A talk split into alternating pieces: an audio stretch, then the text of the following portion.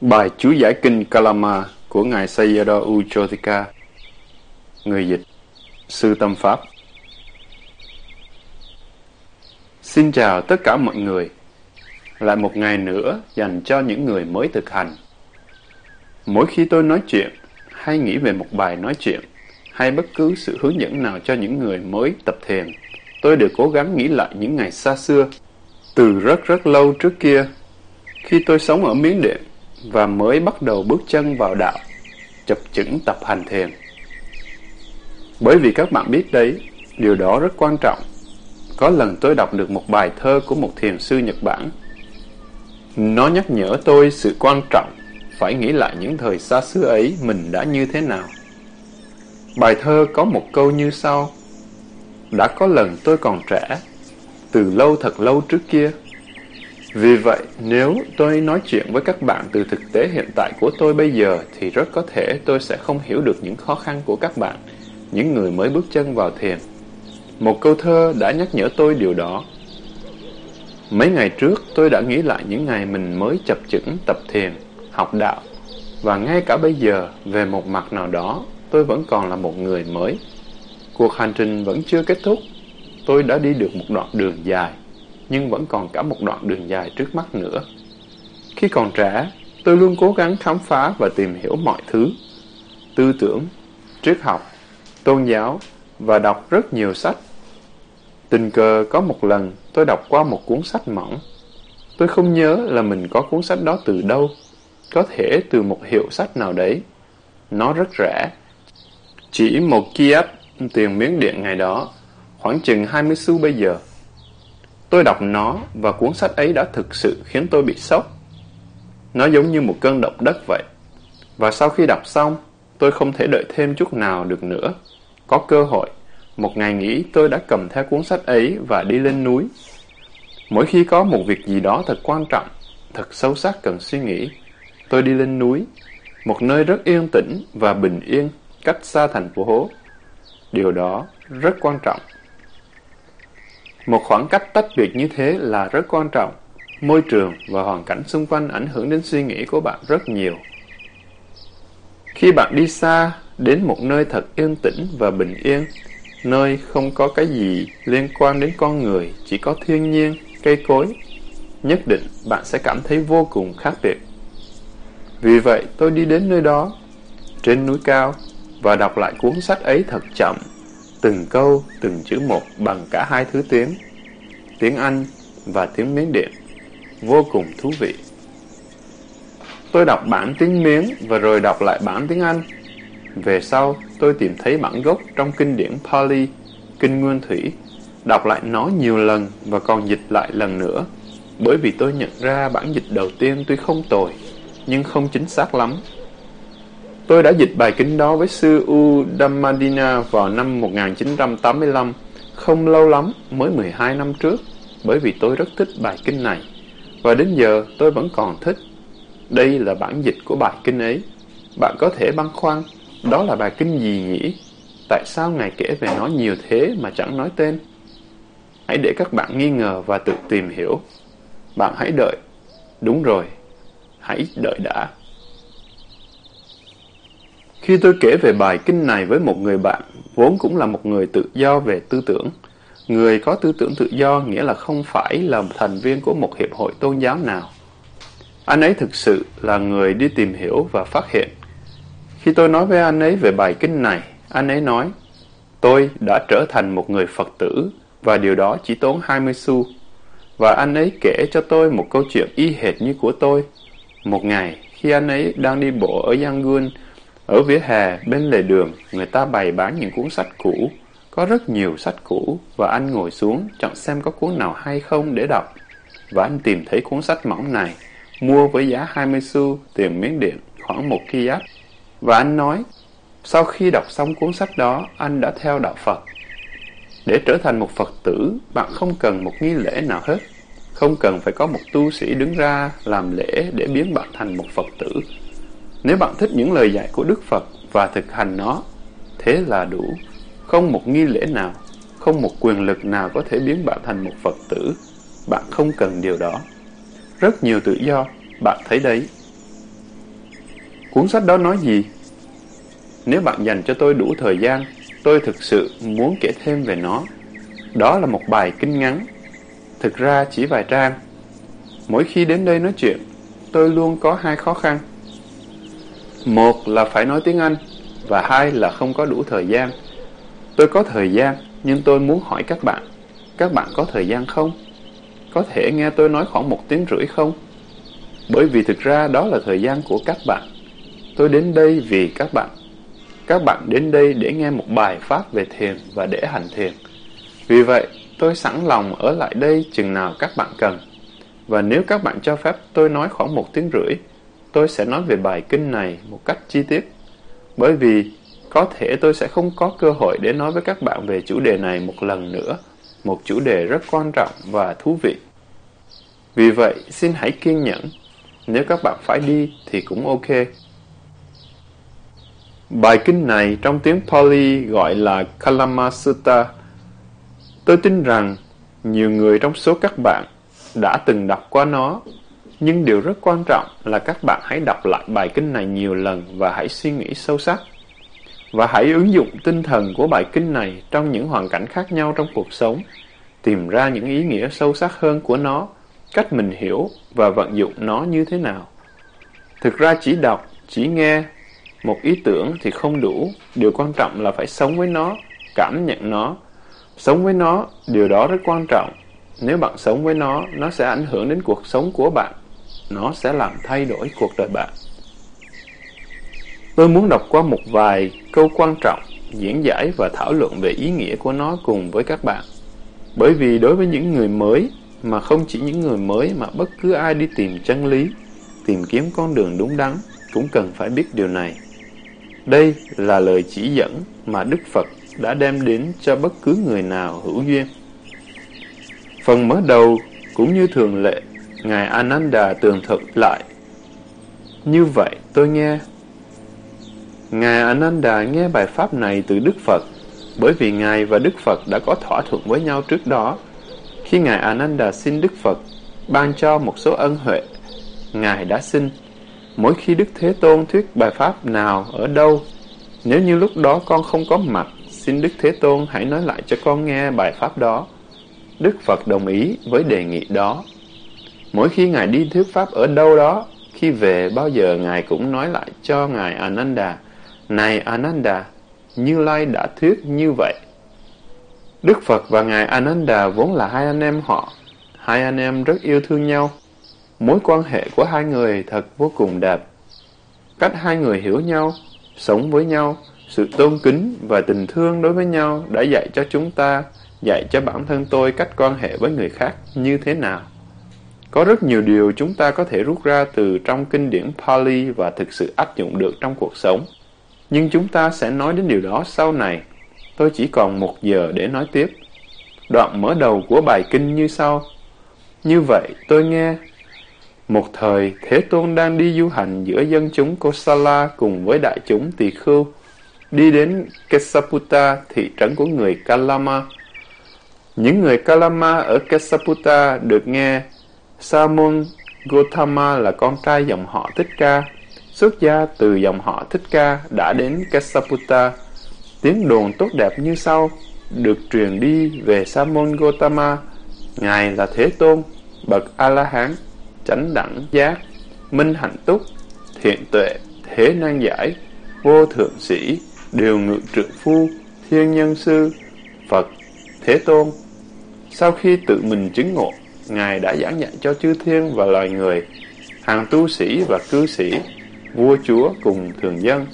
Ngài đã thuyết giảng giáo pháp toàn hảo từ chặng đầu, chặng giữa cho đến chặng cuối.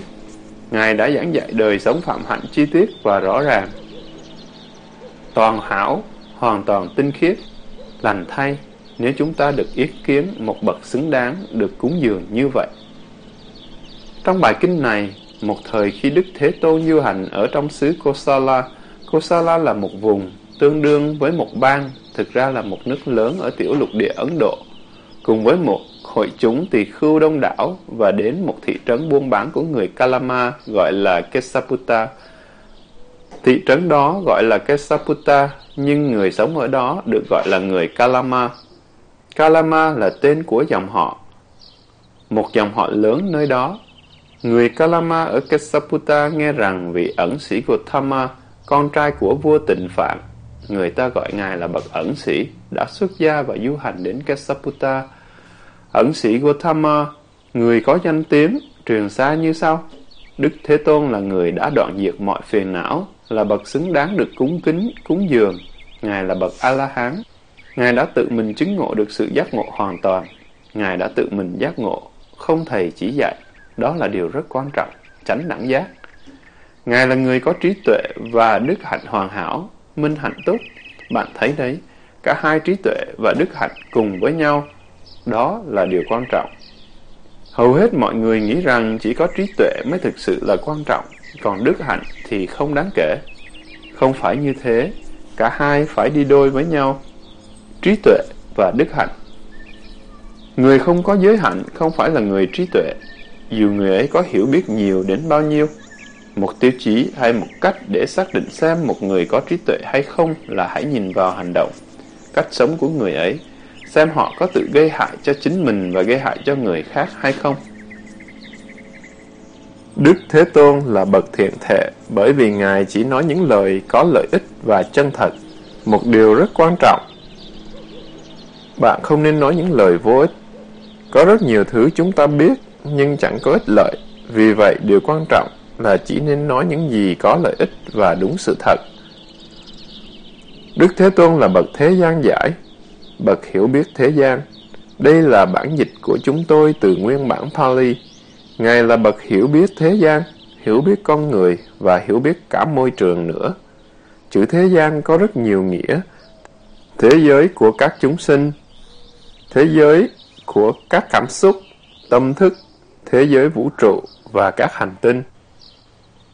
Ngài là người hiểu biết thế gian theo tất cả các nghĩa đó. Ngài hiểu biết tất cả. Đức Thế Tôn là người giáo hóa vô thượng của những con người thích hợp để giáo hóa, vô thượng sĩ điều ngự trượng phu. Những người thích hợp để dạy dỗ, Ngài có thể dạy họ. Điều này rất quan trọng. Nếu bạn không phải là người thích hợp để dạy dỗ, không có duyên với đạo, không ai có thể dạy được bạn hết. Ở trong kinh điển Pali, có rất nhiều trường hợp tôi thấy mọi người đến với Đức Phật và nói chuyện với Ngài. Và Đức Phật nhận thấy người này không thích hợp để dạy dỗ. Họ hỏi Ngài những câu hỏi và Ngài cho họ câu trả lời, nhưng họ không hiểu được ý nghĩa. Nếu chúng ta sẵn sàng để học hỏi thì sẽ có người đến giúp chúng ta, với điều kiện chúng ta phải là người thích hợp để dạy dỗ. Đức Phật không dạy tất cả mọi người. Đây là điều quan trọng cần phải biết. Đức Thế Tôn là bậc thầy của chư thiên và nhân loại, thiên nhân sư. Ngài là một con người giác ngộ, Phật. Ngài là người sở hữu nghiệp báo của vô số hành động thiện lành đã gieo tạo trong bao nhiêu kiếp quá khứ, là người xứng đáng được tôn kính nhất thế gian, Thế Tôn.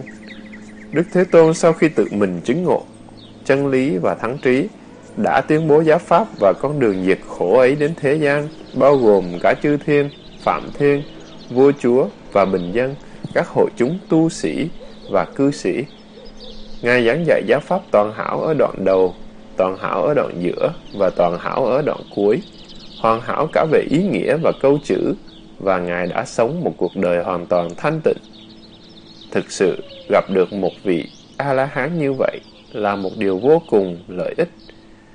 Được gặp một con người như vậy quả thực là lợi ích khó được, điều này rất quan trọng. Cái khơi dậy nhiệt tâm thực hành thiền của tôi là những con người tôi đã được gặp khi còn trẻ, Họ hành thiền và rất bình an, tĩnh lặng, thật ân cần, rộng rãi, nhân hậu và từ bi. Một số người trong họ là cư sĩ, một số là các nhà sư. Gặp gỡ những người như thế quả thực đã làm thay đổi cả cuộc đời tôi. Cách tốt nhất để học Pháp là từ một người đang sống với Pháp. Đó là cách tốt nhất. Nhưng nếu bạn không thể tìm được những người như thế thì bạn vẫn có thể học Pháp nhờ đọc sách vở, kinh điển và nghe thuyết Pháp sau đó, những người Kalama ở Kesaputta đi đến nơi Đức Thế Tôn đang cư ngụ. Sau khi đến, một số người đảnh lễ rồi ngồi xuống một bên. Như vậy là chỉ có một số người đảnh lễ và ngồi sang một bên. Một số người thì chào hỏi những lời chào thân thiện và ngồi vào chỗ thích hợp. Ngài có khỏe không? Ngài vẫn ăn vui chứ? Dòng họ Kalama chào hỏi như vậy. Điều đó cũng là thông lệ bình thường. Đức Phật không bao giờ đòi hỏi bất cứ ai phải đến và đảnh lễ Ngài. Ngài không bao giờ yêu cầu người khác phải cung kính Ngài. Một số người đến và chắp tay vái chào Đức Thế Tôn rồi ngồi xuống một bên. Họ không đảnh lễ, mà chỉ chắp tay, thế cũng đủ. Một số người hỏi tôi, tôi có phải đảnh lễ Ngài không? Không cần thiết. Nếu bạn thích đảnh lễ thì cũng được, nhưng nếu bạn không thích thì cũng ok, không cần thiết. Một số người xưng tên họ của mình rồi ngồi xuống một bên. Đây cũng là một điều thú vị cần ghi nhớ để suy nghĩ. Nói cho ai đó biết họ tên của mình cũng là một cách để thể hiện sự kính trọng. Thời ngày xưa, việc đó cũng được coi là thể hiện sự kính trọng. Tôi tên là thế này, thế này, bạch ngài, và dòng họ tôi là thế này, thế này. Điều đó nghĩa là bạn giới thiệu mình đến người khác để họ biết bạn. Cho họ biết bạn là ai. Nếu bạn không nói cho họ biết tên họ của mình, nghĩa là bạn đóng kín, không muốn mở lòng ra với họ, bạn không thân thiện. Vì vậy, nói cho người khác biết tên của mình cũng là phát một tín hiệu thân thiện. Khi đã ngồi xuống, những người Kalama ở Kesaputta thưa với Đức Thế Tôn vấn đề của họ. Và ở đây họ đã nói lên một vấn đề vô cùng quan trọng.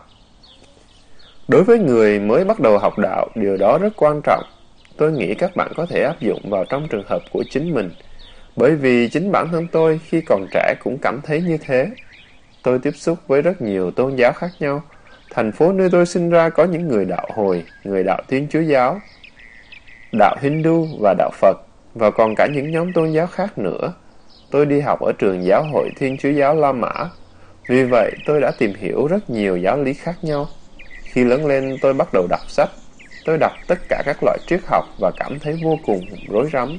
Càng đọc, càng rối, không biết cái nào đúng, cái nào sai nữa. Sau khi ngồi xuống một bên, các người Kalama ở kesaputa bạch Thế Tôn. Có một số Sa môn, Bà La môn, bạch Thế Tôn đi đến kesaputa Họ làm sáng tỏ, làm chói sáng quan điểm của mình, nhưng họ bài xích quan điểm người khác, khinh miệt, chê bai, xuyên tạc. Bạch Thế Tôn và một số Sa môn, Bà La môn khác cũng đi đến Kesaputa.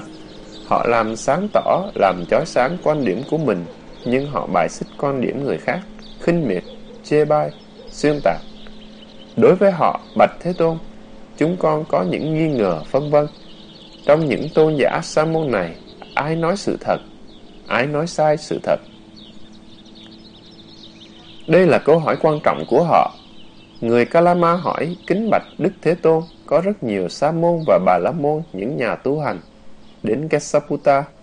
Họ có thể đi thành từng nhóm, từng đoàn với nhau Tôi nghĩ vùng Kesaputa này là một vùng đầu mối giao thông có lẽ rất giống với Melbourne. Những đoàn tu sĩ này đến Kesaputa, họ tuyên truyền giáo lý và quan điểm của họ. Nhưng những quan điểm và giáo lý của các tôn giáo khác thì họ đã kích, phê phán. Rất nhiều người đến, rất nhiều quan điểm khác nhau. Họ giảng giải giáo lý của họ và phê phán giáo lý của người khác là sai lầm. Họ coi thường các giáo lý khác, khinh miệt và đả kích. Hãy nghĩ về điều đó mà xem. Con người thường làm những việc như thế đấy. Khi nghe họ tuyên truyền rồi phê phán lẫn nhau, trong lòng người Kalama thực sự nảy sinh nghi ngờ và không chắc chắn. Quá nhiều tôn giáo và quá nhiều quan điểm khác nhau. Nếu bạn lắng nghe tất cả các tôn giáo, nhất định bạn sẽ cảm thấy y hệt như những người Kalama ngày ấy. Trong số những tu sĩ ấy, ai là người nói lên chân lý, ai là người sai lầm. Bởi vì đương nhiên là không phải tất cả mọi người đều đúng cả. Có người nói, ồ, tất cả đều giống nhau cả mà thôi. Tất cả mọi con đường đều dẫn đến cùng một đích đến. Bạn biết đấy, không thể như thế được. Hãy suy nghĩ thật trung thực mà xem ai đúng, ai sai bây giờ. Rất khó nói, rất nghi ngờ. Đương nhiên, này người Kalama, các con có những nghi ngờ. Đương nhiên, này người Kalama, các con cũng có những phân vân. Trong những trường hợp đáng nghi ngờ, các con đương nhiên khởi lên phân vân. Đức Phật nói, thực ra các bạn nghi ngờ và không chắc chắn cũng là điều hợp lý. Trong những vấn đề nghi ngờ như vậy thì sự không chắc chắn sẽ phải khởi sinh. Bởi vì nó là vấn đề đáng nghi ngờ nên nó không chắc chắn. Ở đây, chúng ta cũng sống trong một đất nước nhỏ, chúng ta cũng tiếp xúc với đủ loại tư tưởng và quan điểm, tôn giáo, chính trị, triết lý và khoa học y như người Kalama ngày xưa ấy. Đức Phật nói, Này người Kalama, các con chớ có tin điều gì chỉ vì được nghe điều đó nhiều lần. Chớ có tin chỉ vì đó là truyền thống. Chớ có tin bởi vì đó là lời đồn. Chớ có tin bởi vì điều đó đúng với sách vở và kinh điển truyền tụng. Chớ có tin bởi vì nó nghe có vẻ hợp lý. Chớ có tin bởi vì điều đó phù hợp với một hệ thống triết lý, tư tưởng. Chớ có tin bởi vì lý luận logic và suy diễn. Chớ có tin bởi vì điều đó phù hợp với quan điểm của mình. Chớ có tin bởi vì người nói điều đó có vẻ là người đáng tin. Chớ có tin bởi vì người đó là thầy của mình. Đây là phần quan trọng Đức Phật giải tiếp. Nhưng này, người Kalama, khi các con tự mình biết rằng những hành động này là bất thiện, là đáng chế trách, bị người trí chỉ trích, những hành động này khi chấp nhận và thực hiện sẽ dẫn đến ghê hại, bất hạnh và đau khổ, thì này người Kalama, các con hãy từ bỏ những hành động ấy. Tôi đã đọc qua toàn bộ đoạn kinh đó. Bây giờ chúng ta hãy suy xét từng điểm Đức Phật nói. Những tiêu chí để xác định lời dạy nào là đúng hay sai là vô cùng quan trọng. Tất cả những người hướng đến một cuộc sống tâm linh và tu tập tâm linh cần phải suy xét kỹ về những tiêu chí này. Chớ vội tin, chỉ vì bạn đã được nghe điều gì đó nhiều lần, được nghe nhiều người nói như vậy.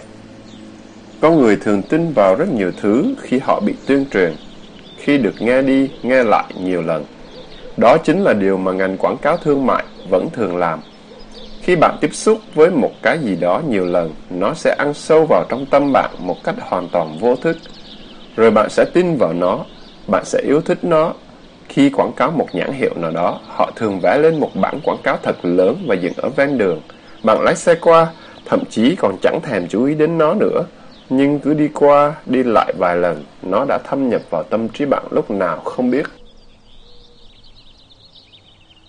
Bạn xem tivi Bất cứ thứ gì trên đó không chỉ là các tư tưởng tôn giáo mà bất cứ loại tư tưởng nào cũng có thể thâm nhập và chiếm hữu toàn bộ tâm trí bạn.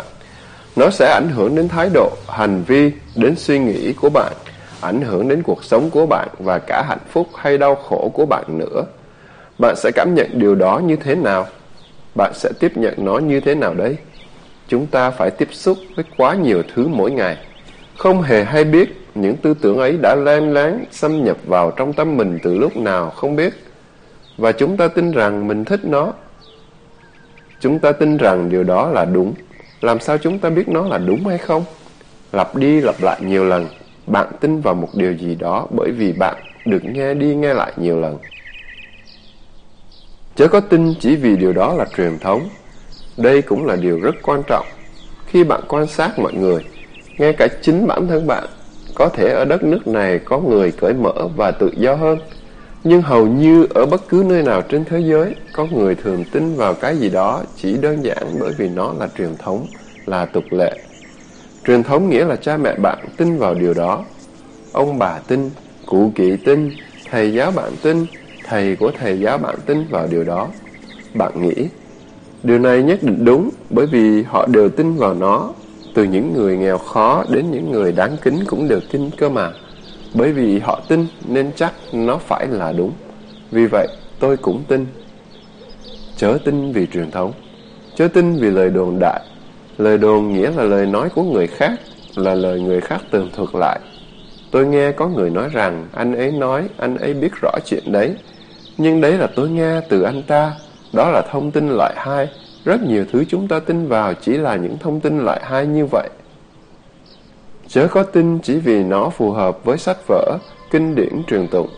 À, điều này rất quan trọng. Bất cứ cuốn sách nào, khi muốn tìm ra xem điều này, điều nọ là đúng hay sai, chúng ta luôn luôn có một chỗ để tham khảo, đối chiếu.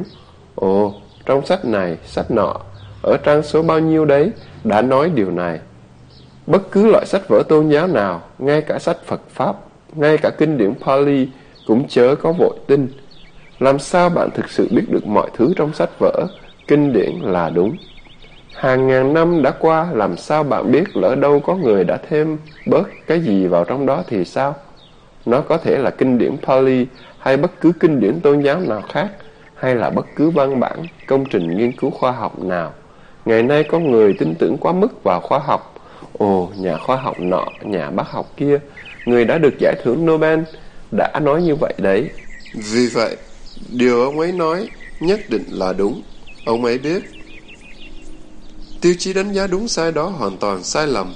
Nó không thể được chứng minh theo cách đó, nhất là những việc liên quan đến pháp hành tâm linh hay tôn giáo.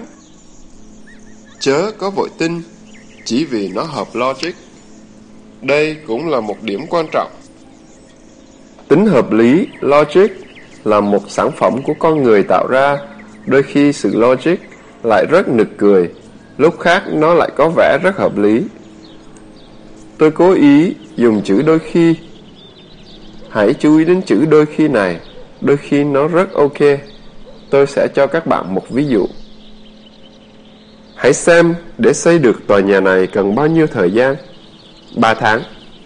Cứ cho là cần khoảng 20 người, 3 tháng nghĩa là 90 ngày. Nếu tôi cho bạn 200 người, bạn có thể làm xong trong vòng 9 ngày được không? Không thể, nhưng theo lý luận logic thì điều ấy có thể làm được. Về mặt tính toán, chúng ta tăng số lượng người gấp 10 lần và rút ngắn thời gian xây đi 10 lần. Nếu tôi cho các bạn 2.000 người thì sao? Có thể hoàn thành xây dựng trong vòng một ngày không? Về mặt toán học, điều đó hoàn toàn có thể được, nhưng thực tế thì đó lại là chuyện vô lý. Nó logic, nhưng không thực tế. Có những điều hoàn toàn phi lý nhưng lại có trong thực tế.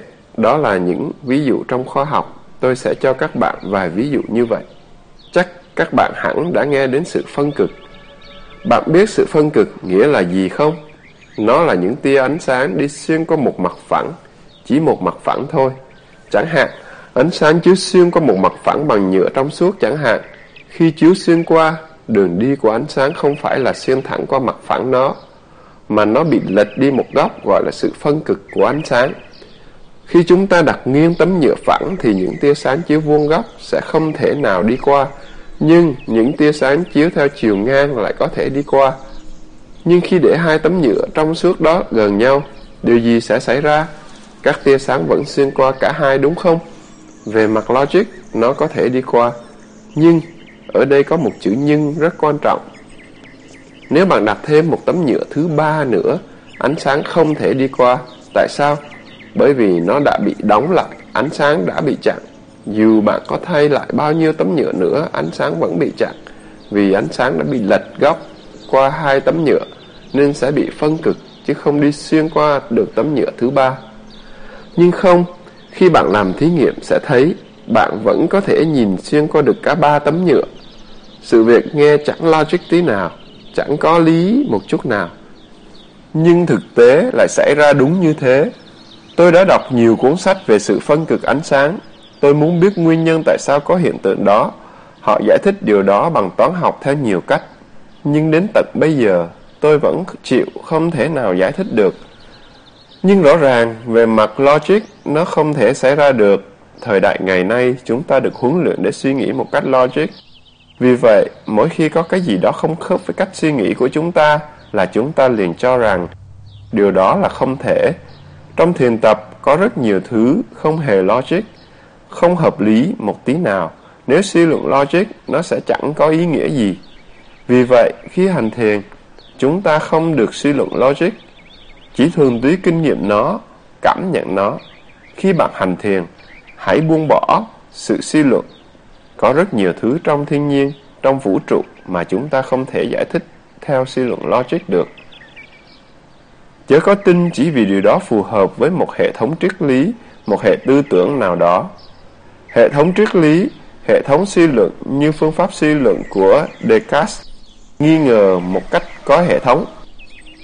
Ông là một người rất hoài nghi, ông thường suy nghĩ xuyên qua vấn đề một cách hệ thống và kết luận điều gì đó là vô lý.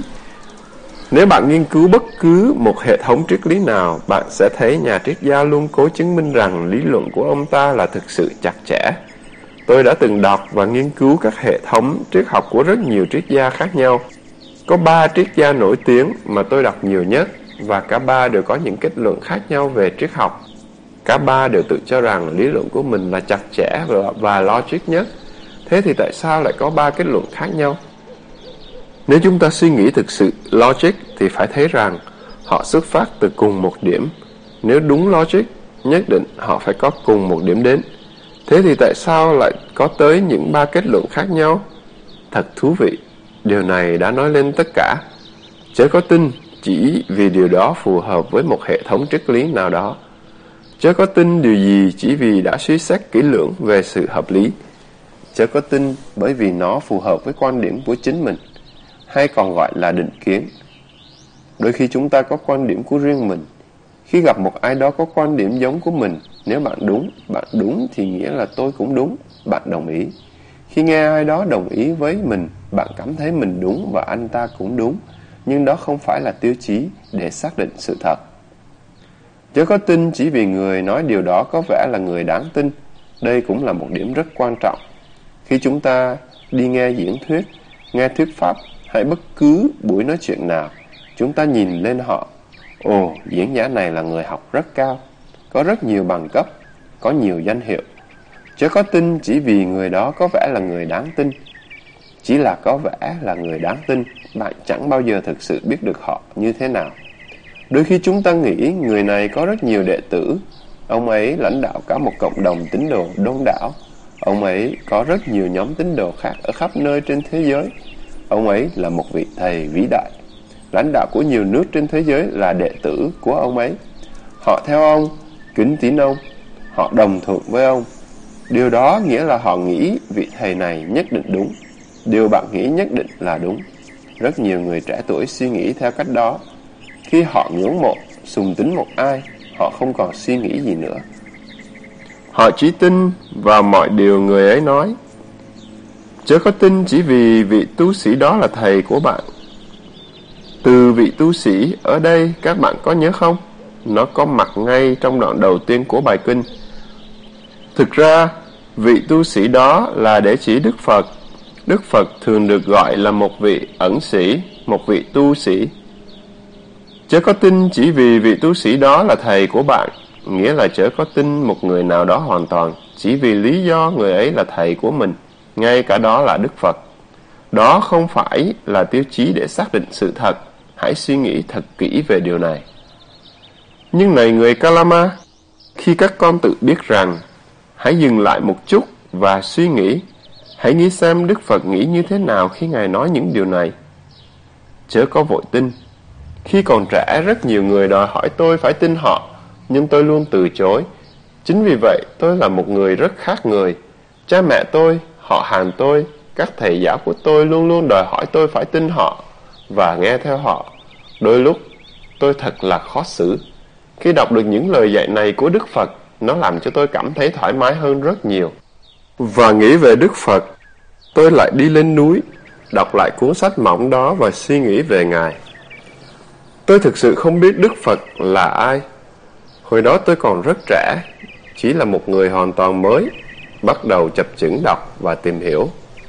Tôi nghĩ người này, dù người đó là ai chăng nữa, cái người được gọi là Đức Phật này nhất định phải là một người có nội tâm rất mạnh mẽ, không thể là một con người yếu đuối. Ngài có rất nhiều năng lượng bên trong, rất nhiều sức mạnh, nội tâm và rất nhiều tự do Ngài tự do để cho mọi người tìm hiểu Ngài một cách thoải mái. Chỉ những người hoàn toàn tự do và giải thoát mới có thể cho phép người khác tự do soi xét, tìm hiểu về mình như thế. Nếu chúng ta cảm thấy bên trong mình yếu đuối, bất lực, nếu bạn không có được sức mạnh nội tâm, thì bạn sẽ thường đòi hỏi người khác phải tin vào bạn.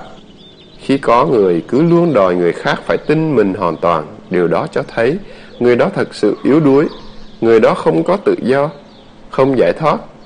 Điều đó cho thấy người đó phụ thuộc dựa dẫm vào những người tin theo họ. Anh ta muốn người khác phải tin anh ta, bởi vì anh ta không thể tự tin vào chính mình. Vì vậy, nếu bạn thực sự hiểu được chân lý, nếu bạn thực sự mạnh mẽ, nếu bạn thực sự độc lập, bạn sẽ không đòi hỏi ai phải tin theo bạn hết. Bạn để họ tự tìm hiểu. Hãy nghĩ về những nét tính cách đó của Đức Phật mà xem. Rất nhiều lần, ngay cả đến bây giờ, khi đọc kinh sách, tôi vẫn thường nghĩ về Đức Phật, nghĩ về cái tâm của Ngài, nghĩ về sự tự do và giải thoát của Ngài. Khi đọc bài kinh này, tôi đã nghĩ đây là con người mình có thể kính trọng. Giờ đây, tôi đã tìm ra được một người để mình kính tín. Mặc dù Ngài đã mất từ lâu, rất lâu, nhưng trong tâm tôi luôn có sự liên hệ hệ với Ngài. Tôi kính tín Ngài, bởi vì tất cả mọi người xung quanh tôi đều luôn tìm cách ép buộc tôi phải tin theo họ.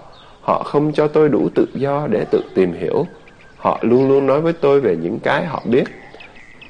Mày nói muốn tự tìm hiểu. Mày biết được những cái gì nào? Mày cứ làm như mày biết nhiều lắm ấy. Nhìn xem, chúng nó kìa, chúng nó đều tin theo hết kia kìa. Tại sao mày không chịu tin? Đó là cách họ nghĩ, đó là logic của họ. Hãy nghĩ về chính bạn mà xem. Bạn có thể cho phép một ai đó, một người trong gia đình, con trai, con gái, hay vợ, chồng mình, hay anh em, bạn đồng nghiệp của mình có được tự do ấy hay không? Bạn có cho người khác quyền tự do tìm hiểu, tự do tin hay không? Có thể bạn biết cái gì là đúng và người đó không biết.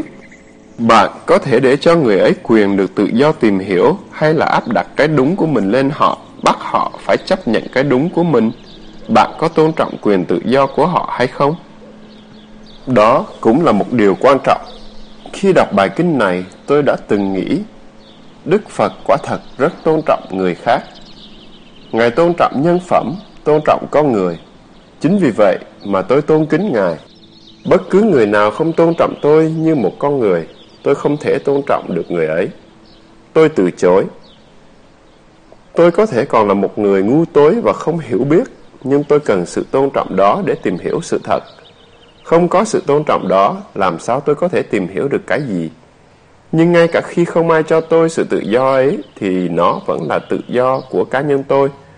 Tôi có quyền tin hay không tin. Vì vậy, nếu bạn thực sự muốn tìm ra sự thật, bạn cần có lòng can đảm. Tôi có thể phạm sai lầm, nhưng đó là quyền tự do của tôi. Và trách nhiệm của tôi là tự mình tìm ra sự thật.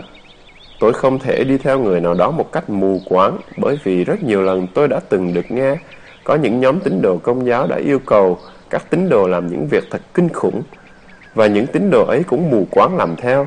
Rất nhiều lần, hầu như năm nào tôi cũng được nghe những việc như thế xảy ra ở nơi này, nơi kia trên thế giới. Đôi khi tôi cảm thấy rất buồn về chuyện đó. Những tín đồ ấy bị ép buộc phải tin, bị lừa gạt và đôi khi bị thôi miên rồi tin tưởng mù quáng vào một đạo sư nào đó. Bạn thấy đấy, có những người tự xưng là đạo sư đi thôi miên người khác để họ tin tưởng vào mình. Bạn mất tự do của mình dưới nhãn mát tâm linh, bạn phải làm những việc thật bất thiện, đau khổ, thấp kém và nhục nhã. Có thể các bạn cũng đã từng được nghe nhiều câu chuyện như thế. Những điều này là rất quan trọng. Các bạn ở đây là để tìm kiếm sự thật. Nhưng sự thật là gì? Các bạn ở đây là để tìm ra con đường thực hành đúng đắn. Nhưng đâu là con đường đúng? Làm sao bạn biết nó là đúng hay sai? Ai sẽ nói cho bạn biết bây giờ? Không phải là tôi rồi. Nếu các bạn tin lời tôi, thì tức là các bạn không theo lời dạy của Đức Phật trong bài kinh Kalama này. Hãy nghĩ về sự tự do, giải thoát và sức mạnh nội tâm của Đức Phật. Nếu bạn thực sự mạnh mẽ, bạn sẽ không đòi hỏi người khác phải tu phục mình. Đức Phật không bao giờ đòi hỏi điều đó. Đó chính là tiêu chí để thử nghiệm xem người nào đó có thực sự mạnh mẽ hay không. Đức Phật không phụ thuộc vào các tín đồ, không phụ thuộc vào các đệ tử của Ngài. Ngài chẳng phụ thuộc vào ai cả. Ngài là người hoàn toàn tự do. Chính vì vậy nên Ngài có thể cho phép tất cả mọi người tự do. Hãy tự mình tìm ra chân lý. Tôi không đến đây để cứu vớt bạn. Chính bạn là người có khả năng tự cứu vớt mình. Vậy bạn đã thấy ra tự do của mình chưa? Thật nhiều tự do. Bạn có dám tự do hay không? Tôi có một cuốn sách, thực ra tôi vẫn chưa đọc nó, tên là Nỗi sợ tự do của Eric gì đó. Tôi quên mất tên đầy đủ của tác giả. Cuốn sách đó nói, khi bạn không có tự do thì bạn khao khát nó. Nhưng khi đã có tự do thì bạn lại sợ hãi nó. Bởi vì đi kèm với tự do đó, chúng ta còn có trách nhiệm vô cùng nặng nề. Bây giờ các bạn hãy tự tìm ra cho chính mình, tôi sẽ không nói cho các bạn biết. Bạn cảm thấy như thế nào? Bạn thầm lặng mong đợi một ai đó sẽ nói cho bạn biết cái gì là đúng và cần phải làm gì. Nhưng đồng thời bạn cũng chống lại điều đó. Bạn đang làm cả hai việc đó cùng một lúc. Bạn muốn ai đó nói cho bạn sự thật, nói cho bạn biết bạn cần phải làm gì. Nhưng đồng thời bạn lại chống lại điều đó. Bạn nổi loạn. Chúng ta thích nổi loạn như thế. Nhưng nếu chúng ta không nổi loạn thì chúng ta làm gì bây giờ? Quá nhiều tự do và cũng quá nhiều trách nhiệm. Đó không phải là việc dễ làm. Thực hành tâm linh là một trách nhiệm vô cùng lớn. Bạn có trách nhiệm tìm ra chân lý. Các con nghĩ như thế nào? Này người Kalama, khi lòng tham, sân hận, si mê khởi lên trong tâm người nào, khởi lên như vậy là đưa đến hạnh phúc hay đau khổ? Đưa đến đau khổ, bạch Đức Thế Tôn. Người này vì lòng tham, sân hận và si mê này người Kalama bị tham chinh phục, bị tham xâm chiếm, giết hại các sinh vật, lấy của không cho, ngoại tình với vợ người, nói dối, uống rượu và các chất say và khích lệ người khác cũng làm như vậy. Như vậy có làm cho người ấy bất hạnh và đau khổ lâu dài không? Thưa có, Bạch Đức Thế Tôn. Các con nghĩ thế nào, này người Kalama? Những hành động này là thiện hay bất thiện? là bất thiện, bạch Đức Thế Tôn, là đáng chê trách hay không đáng chê trách? Là đáng chê trách, bạch Đức Thế Tôn. Bị người có trí của trách hay không bị của trách? Bị của trách, bạch Đức Thế Tôn. Nếu được chấp nhận và thực hiện, có đưa đến gây hại và đau khổ hay không? Được chấp nhận và thực hiện sẽ đưa đến gây hại và đau khổ, bạch Đức Thế Tôn. Người Kalama, các con nghĩ thế nào? Đức Phật nói, này người Kalama, khi các con tự mình biết những hành động này là bất thiện, những hành động này là đáng chê trách. Những hành động này bị người trí phê bình chỉ trích, những hành động này nếu thực hiện sẽ dẫn đến gây hại và đau khổ. Thì khi ấy, này người Kalama, các con nên từ bỏ những hành động ấy. Đức Phật đang nói về các hành động. Hãy chú ý đến từ hành động. Ngài không chỉ nói về suy nghĩ và tư tưởng, các hành động quan trọng hơn. Các con nghĩ thế nào? Câu hỏi này rất thú vị. Đức Phật hỏi, này người Kalama, các con nghĩ thế nào? Câu hỏi ấy nói lên điều gì? Nói lên một điều là bạn có quyền tự do suy nghĩ. Bạn có quyền tự do để trả lời câu hỏi này. Bạn có quyền tự do để tìm hiểu và điều đó cũng có nghĩa là tôi tôn trọng bạn. Tôn trọng bạn có khả năng tìm ra được sự thật thật nhiều sự tôn trọng. Đức Phật rất tôn trọng người khác.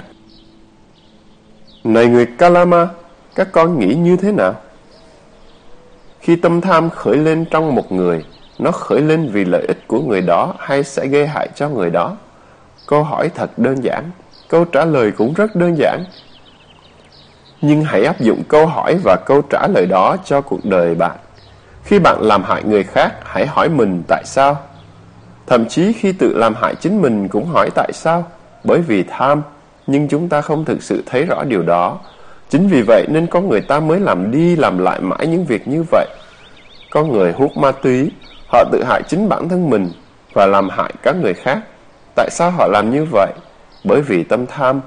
Thậm chí có người còn nguyện ăn cả quả vặt nữa. Tại sao? Bởi vì họ thích cái vị ngon, mặc dù không tốt cho sức khỏe, nhưng họ thích. Này người Kalama, các con nghĩ thế nào? Những hành động này là thiện hay bất thiện? Có lợi hay có hại? Tốt đẹp hay xấu xa? Có ích hay vô ích? Là bất thiện thưa Ngài, thực ra rất dễ trả lời, nhưng hãy nhìn sâu sắc hơn nữa. Hãy cảm nhận nó khi bạn tức giận, khi bạn làm một việc gì đó ảnh hưởng đến bạn hay đến người khác. Hãy nhìn thật sâu sắc khi bạn chú ý nhìn, bạn sẽ biết rằng nó rất bất thiện, nó rất thấp kém, hạ liệt. Nó hạ thấp giá trị của bạn, hạ cấp và lôi bạn đi xuống. Chúng ta tự hạ thấp chính mình, không ai có thể thực sự làm điều đó ngoài chính bản thân mình. Những hành động này là đáng chê trách hay không đáng trách? Đức Phật hỏi, họ trả lời là đáng chê trách thưa Ngài. Tất cả những hành động này được người trí tán thán hay chỉ trích? Bị người trí chỉ trích thưa Ngài. Người có trí không bao giờ tán thán những gì bất thiện. Có thể họ không đi tìm cách ngăn chặn, nhưng trong tâm họ không bao giờ tán thành. Họ không bao giờ nói việc đó là việc tốt. Có thể họ không có khả năng ngăn chặn những việc đó. Việc đó đối với các con như thế nào? Những hành động này nếu được thực hiện đầy đủ sẽ dẫn đến gây hại và đau khổ hay không? Việc đó đối với các con như thế nào? Câu thực hiện đầy đủ nghĩa là khi bạn kiên quyết thực hiện việc đó. Khi con người kiên quyết thực hiện những việc bất thiện thì sẽ ra sao? Cả xã hội loài người sẽ bị hủy hoại, đó là điều sẽ xảy ra. Có người làm rất nhiều việc bất thiện. Dù chúng ta nói đến những việc như thế này nhiều đến đâu cũng chẳng bao giờ con người làm theo. Chúng ta thường không chú ý đến chính bản thân mình và đến những đau khổ của mình. Chỉ nhờ ngày càng chánh niệm, chú ý nhiều hơn đến các trạng thái tâm của mình thì chúng ta mới có thể phát triển được chánh niệm và sự bình an, giải thoát trong tâm mình. Khi bạn tu tập chánh niệm, phát triển sự hiểu biết rõ ràng và sâu sắc, giải thoát, nếu mỗi người chúng ta đều làm việc đó thì thế giới này sẽ là một nơi vô cùng bình yên. Chỉ khi có sự bình an trong tâm thì chúng ta mới có thể làm điều gì đó bình an ở bên ngoài.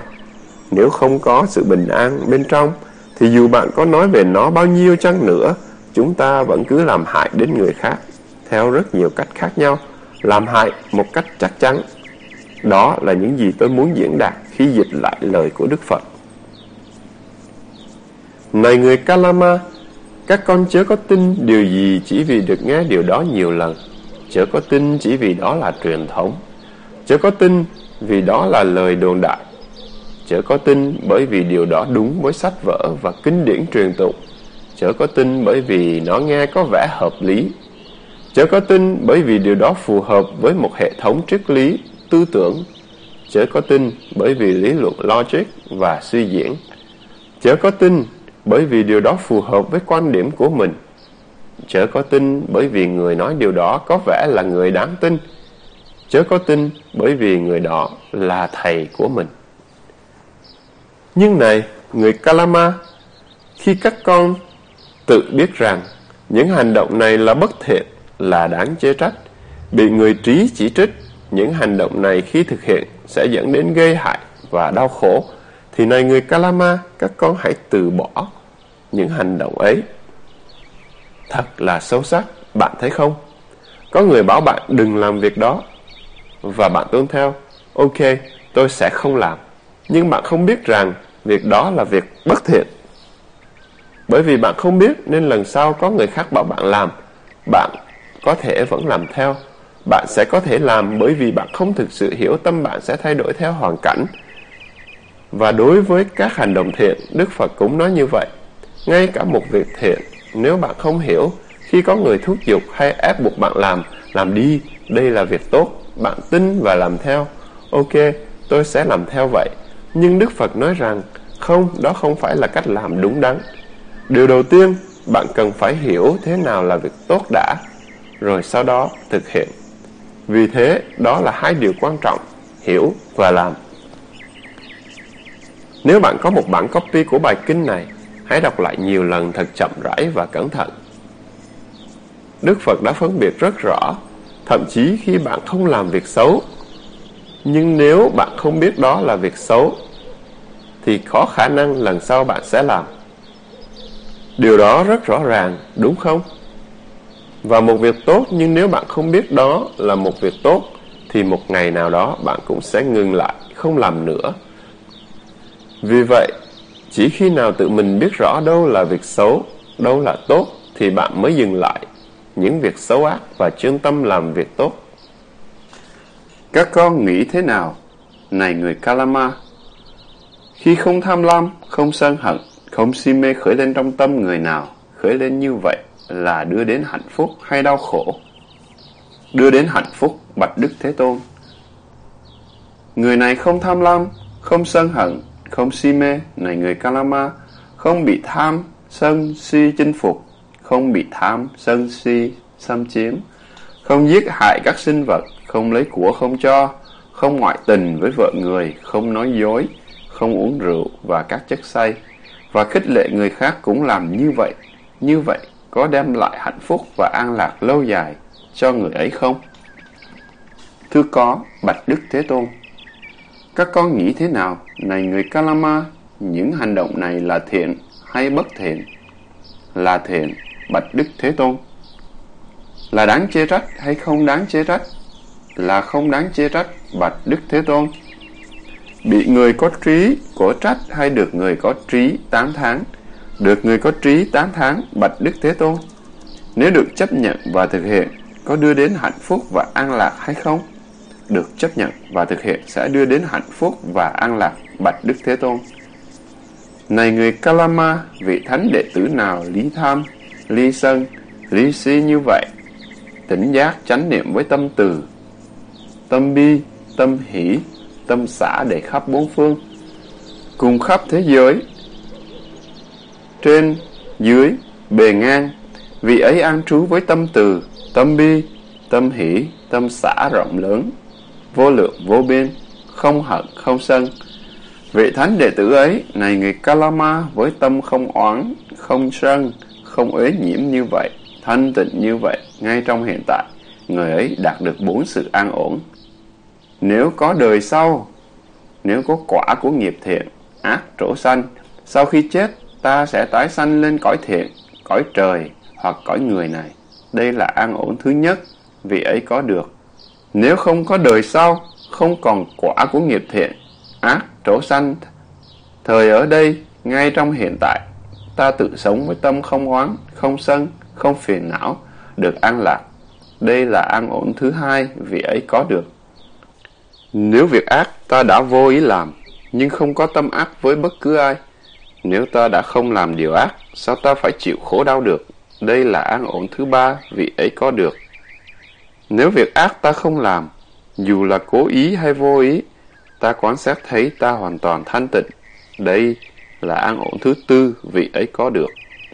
Vị thánh đệ tử ấy, này người Kalama, với tâm không oán, không sân, không uế nhiễm, với tâm thanh tịnh như vậy, ngay trong hiện tại, vị ấy có được bốn sự an ổn này. Không tham nghĩa là sự hào phóng, rộng rãi, tâm bố thí. Không sân nghĩa là tâm từ bi. Không si nghĩa là có sự chú ý, có chánh niệm, tỉnh giác, có trí tuệ. Chớ có đặt lòng tin vào các hình thức lễ nghi. Đây là một điều quan trọng. Ở đây chúng ta làm việc đó thường xuyên. Lễ lạc, hình thức, hầu như mỗi ngày. Chúng ta phải suy nghĩ lại về điều đó. Các bậc thánh đệ tử là bất cứ ai đã chứng ngộ, hiểu Pháp, trân quý Pháp và thực hành Pháp. Những người đã giải thoát mình không còn ác ý, si mê, những người có trí tuệ, tỉnh giác, có sự hiểu biết rõ ràng và chánh niệm. Đây cũng là điều quan trọng. Chỉ khi chúng ta chánh niệm và tỉnh giác rõ ràng thì chúng ta mới có thể thấy được những điều này, mới hiểu được những điều này. Với chánh niệm và tỉnh giác trải khắp một phương với tâm từ, tâm bi, tâm hỷ, tâm xã, phương thứ hai, phương thứ ba, phương thứ tư, khắp bốn phương, tám hướng như vậy.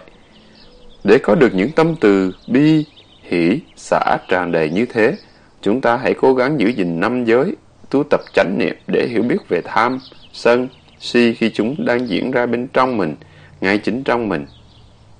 Bằng cách thấu hiểu về chúng, dần dần chúng ta vượt qua chúng và rồi từ bi sẽ tự có trong tâm mình. Đó hoàn toàn là sự thật không phải là lý thuyết suông. Đây là những điều chúng ta có thể làm nếu chúng ta thực sự có nhiệt tâm, và là điều chúng ta nên làm nếu thực sự muốn tu tập tâm linh, nếu chúng ta thực sự tôn trọng chính mình. Tự trọng, đó là điều vô cùng quan trọng, đó là điều chúng ta nên làm. Chúng ta đang tự nâng cấp bản thân mình, đưa mình lên cao hơn. Chúng ta đang phát triển các phẩm chất tâm linh trong mình. Chúng ta cố gắng làm hết sức mình cố gắng trở nên một con người tốt nhất trong khả năng của mình. Cố gắng phát triển đến mức cao nhất các tiềm năng mình đang có, biến các tiềm năng đó thành hiện thực. Đây là điều chúng ta đang làm cho chính bản thân mình. Chúng ta không thực hành Pháp cho bất cứ ai mà là cho chính mình. Thực hành Pháp không phải để thầy mình vui lòng, không phải để cho bất cứ ai vui lòng, mà bạn đang tự làm cho chính mình. Thực hành như thế là bạn đang tôn trọng chính bản thân mình, không tu tập, bạn sẽ không thể tự tôn trọng chính mình. Ở đây, Đức Phật nói về tâm từ là một đề mục thiền quan trọng cần thực hành. Có ai có thể phủ nhận giá trị của việc thực hành tâm từ? Không ai phủ nhận được điều đó. Có ai mà bạn có thể yêu thương vô điều kiện được không? Ngay cả chính bản thân bạn, bạn đã yêu thương mình vô điều kiện được chưa? Nói thì dễ, nhưng thực hành thì không dễ tí nào. Bạn có thể tha thứ hoàn toàn cho ai bao giờ chưa? Hoàn toàn tha thứ và chấp nhận người ấy như bản thân họ như vậy. Không à? Có ai đã làm được điều ấy chưa? Chúng ta luôn luôn có điều kiện kèm theo, luôn luôn có chữ nếu đi cùng. Nhưng Đức Phật nói, các vị thánh đệ tử, những người tâm đã được giải thoát khỏi mọi ác ý, không còn đau khổ, phiền não, là những người có tâm từ, bi, hỷ, xã, vô lượng, vô biên như thế. Sau một thời gian nhất định thực hành chánh niệm, tùy thuộc vào mức độ thực hành và mức độ thấy biết rõ ràng của bạn, tâm bạn sẽ được giải phóng khỏi những điều đó, không còn ác ý, không còn đau khổ, không còn phiền não và rất thanh tịnh. Đó là điều thực tế. Bạn có thể thấy mình đang phát triển các phẩm chất nội tâm như thế nào. Bạn sẽ trở thành một con người tốt đẹp hơn. Bạn ngày càng tự tôn trọng bản thân mình hơn. Bạn cũng ngày càng yêu thương bản thân mình hơn. Đó, quả thực là niềm hạnh phúc vô cùng lớn. Không gì có thể làm cho bạn hạnh phúc hơn thế. Đối với những người như thế, bốn điều an ổn mà Đức Phật nói có thể đạt được ngay trong kiếp sống này Bốn điều an ổn đó là gì? Nếu có đời sau, hãy lưu ý đến chữ nếu ở đây. Nếu có đời sau thì sẽ có quả của nghiệp thiện, nghiệp ác trổ sanh. Sau khi chết, ta sẽ tái sanh lên cõi thiện, cõi trời hoặc cõi người này. Đây là an ổn thứ nhất vị ấy có được. Nếu chúng ta không làm điều gì sai trái, nếu còn có kiếp sau, chúng ta sẽ được tái sanh nơi cảnh giới tốt đẹp. Cuộc sống của chúng ta phụ thuộc vào chất lượng tâm của chính chúng ta. Với một cái tâm có chất lượng cao, với những phẩm chất tâm tốt đẹp, con người ta không thể rơi vào những cảnh giới thấp kém, đau khổ. Chất lượng của cuộc sống là sự phản ảnh của chính nội tâm chúng ta. Thực ra cuộc sống thực tế của bạn là do bạn tự tạo nên theo cách riêng của mình. Nếu chúng ta biết điều đó, thì chúng ta sẽ có quyền điều khiển cuộc sống của mình đến một mức độ nào đó. Còn nếu chúng ta không biết, chúng ta sẽ không thể làm chủ được cuộc sống của mình. Chỉ có thể làm chủ được một chút, điều khiển được một phần, nếu bạn thực sự biết phát triển chất lượng tâm của mình. Bạn sẽ thấy mình có thể làm chủ được khá nhiều cuộc sống của mình. Ngay trong kiếp sống này, tôi biết rất nhiều người, nhiều bạn bè của tôi. Họ thực hành thiền rất thành tâm, rất sâu sắc trong tim. Bất cứ làm công việc gì, làm ăn kinh doanh, Họ luôn luôn gìn giữ sự chân thực, sống như vậy, thực hành pháp như vậy. Họ đã tu tập được rất nhiều phẩm chất tốt đẹp và cả lòng trung thực. Cuộc sống của họ ngày càng trở nên dễ dàng và đơn giản hơn. Chúng ta cảm thấy khó mà sống được như thế bởi vì chúng ta không thực sự trung thực. Chúng ta không thực sự chánh niệm. Nếu chúng ta thực sự trung thực và chánh niệm, cuộc sống sẽ rất dễ dàng và đơn giản. Cuộc sống của chúng ta là sự phản ảnh của các trạng thái tâm. Nếu không có đời sau, không còn quả của nghiệp thiện, ác trổ sanh, thời ở đây, ngay trong hiện tại, ta tự sống với tâm không oán, không sân, không phiền não, được an lạc. Đây là an ổn thứ hai vị ấy có được. Nếu không có đời sau, thì cũng không thể có quả của nghiệp thiện hay nghiệp ác trổ sanh được, không có phước hay tội nữa. Mặc dù vậy, giữ tâm không oán, không hận bằng những việc thiện làm được ngay trong kiếp sống này, bạn không có oán thù, bởi vì làm hại người khác sẽ gây thù oán. Tâm bạn vắng bóng mọi cảm xúc sân hận, không phiền não khổ đau.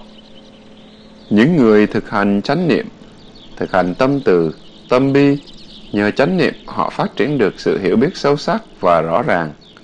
Họ an lạc ngay trong hiện tại, ở đây và bây giờ.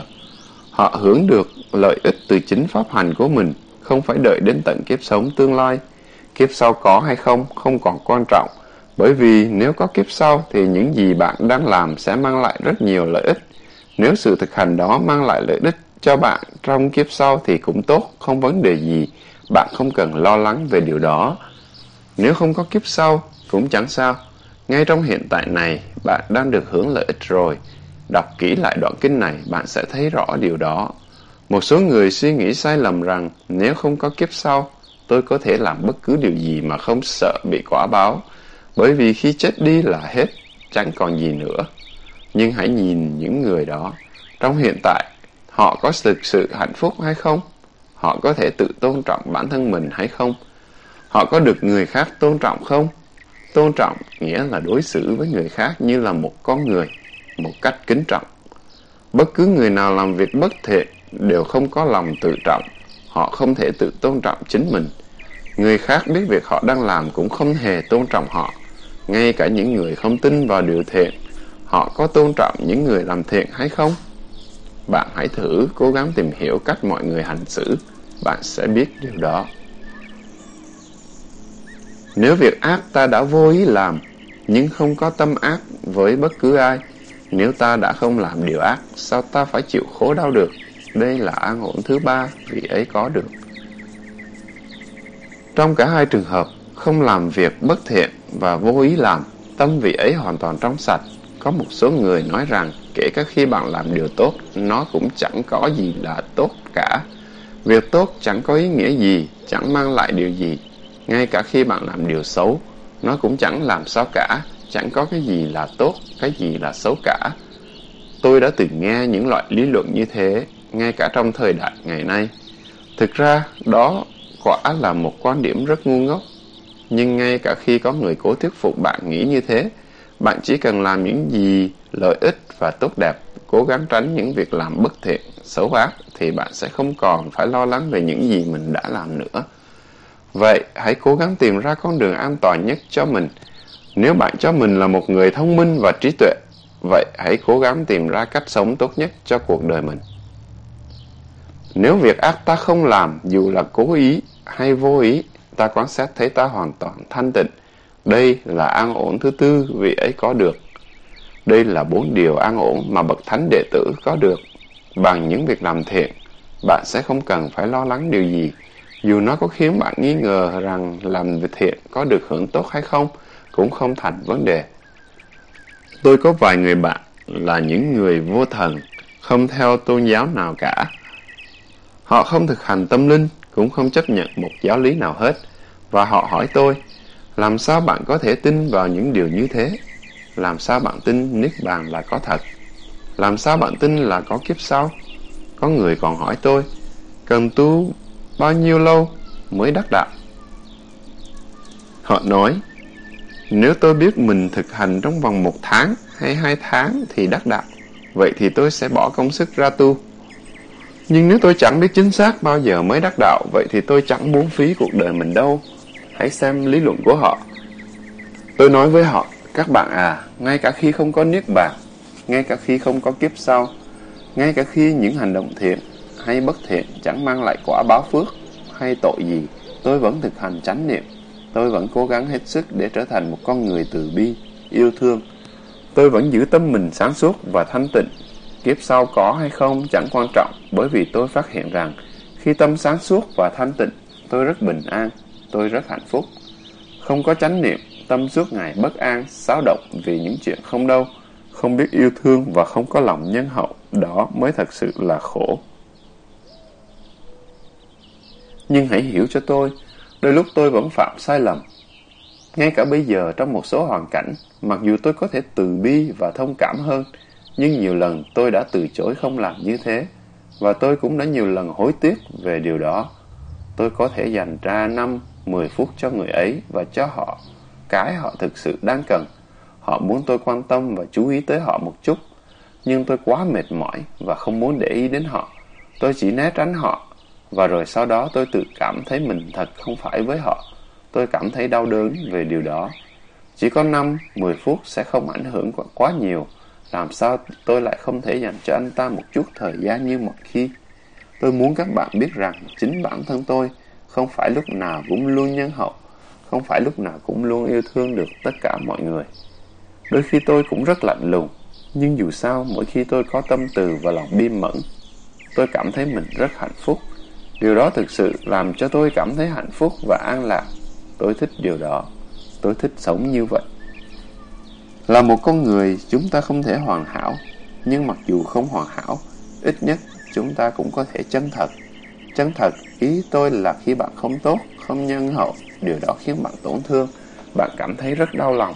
Khi bạn tốt bụng, nó khiến bạn cảm thấy hạnh phúc. Bạn cảm thấy bạn đã trở nên một con người tốt đẹp hơn. Bạn hạnh phúc về điều đó.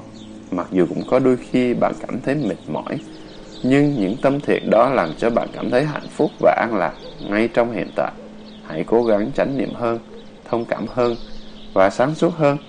Điều đó sẽ làm cho chúng ta bớt sân hận, tăng thêm lòng từ bi. Các vị thánh đệ tử ấy, này người Kalama, với tâm không oán như vậy, với tâm không sân như vậy, với tâm không uế nhiễm như vậy, với tâm thanh tịnh như vậy, ngay trong hiện tại, vị ấy có được bốn an ổn này. Sự việc là như vậy, bạch Thế Tôn, sự việc là như vậy, bạch Thiện Tuệ. Các vị thánh đệ tử ấy, bạch Thế Tôn, với tâm không oán như vậy, với tâm không sân như vậy, với tâm không uế nhiễm như vậy, với tâm thanh tịnh như vậy. Ngay trong hiện tại, vị ấy có được bốn an ổn này. Thật vi diệu thay, bạch Thế Tôn, thật vi diệu thay, bạch Thế Tôn. Bạch Thế Tôn, như người dựng đứng những gì bị quăng ngã xuống, hay bày ra những gì bị che kín, hay chỉ đường cho người lạc hướng, hay cầm đèn sáng vào bóng tối, để những ai có mắt có thể thấy sắc. Cũng vậy, chánh pháp đã được tôn giả Gautama dùng nhiều phương tiện thuyết giảng. Chúng con nay xin quy y Thế Tôn, quy y Pháp, quy y chúng tỳ khiêu, mong Thế Tôn nhận chúng con làm đệ tử, cư sĩ. Từ nay cho đến ngày mạng chung, chúng con xin trọn đời quý ngưỡng. Đây là phần kết của bài kinh.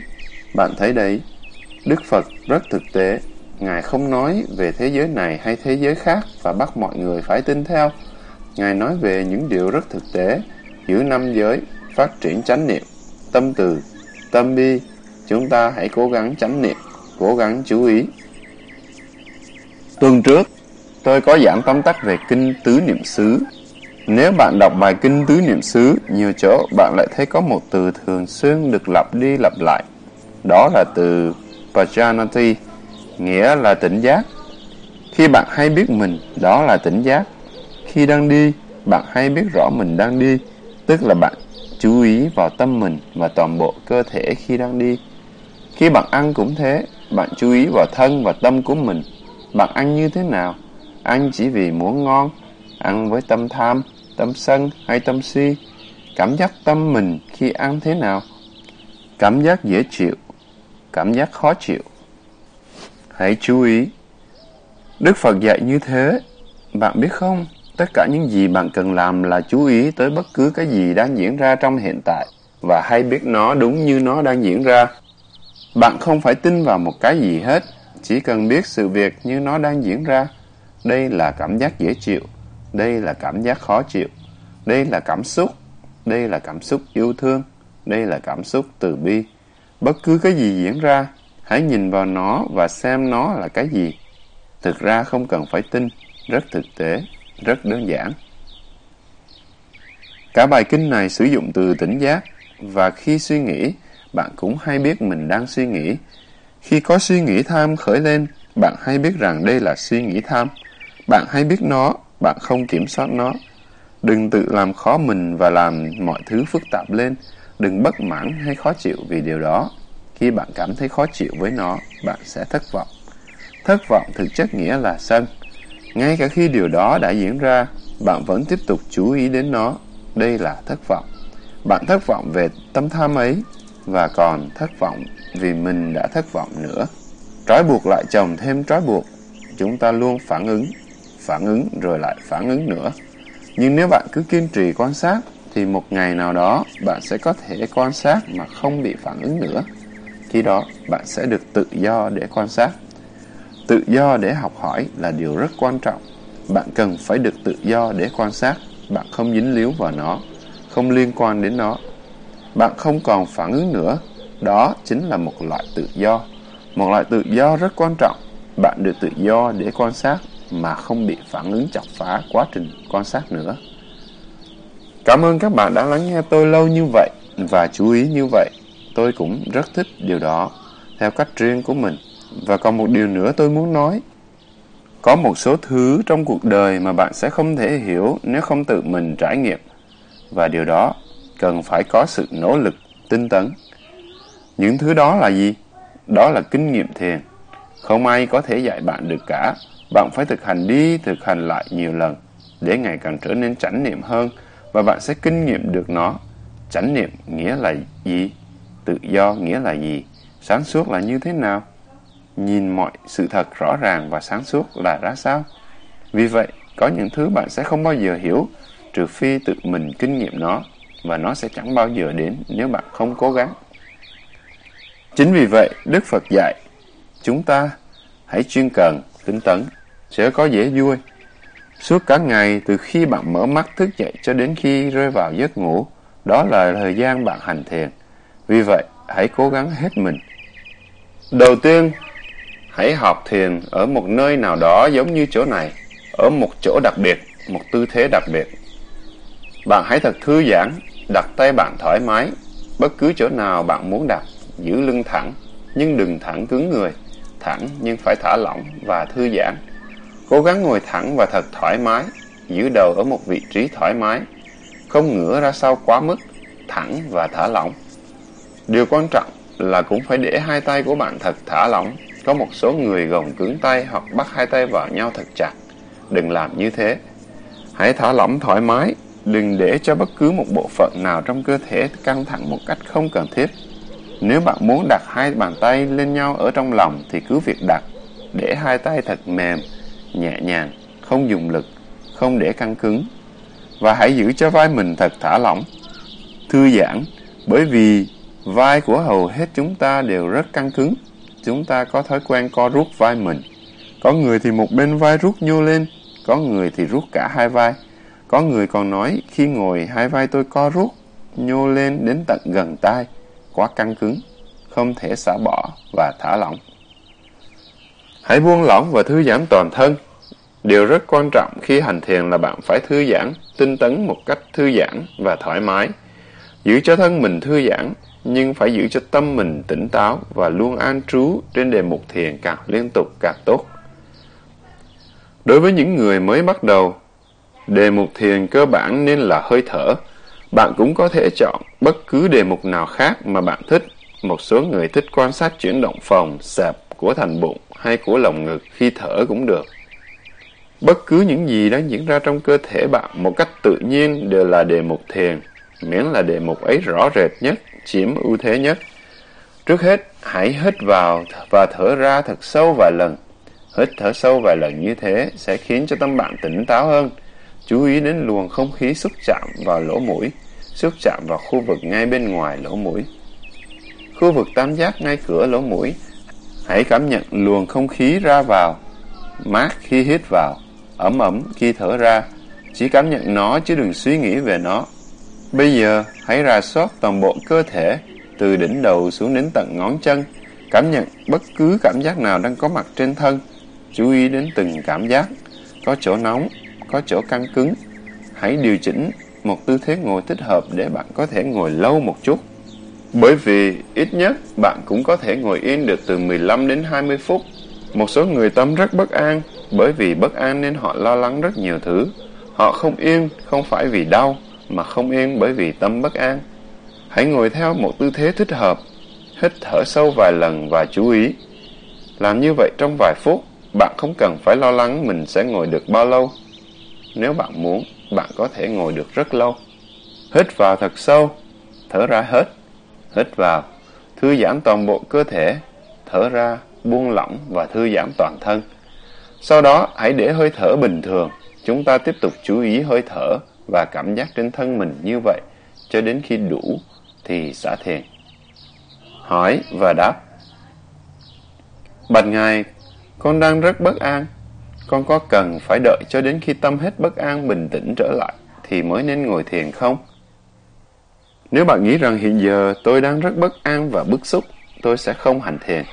Có thể sau khi hết bất an, tôi sẽ hành thiền.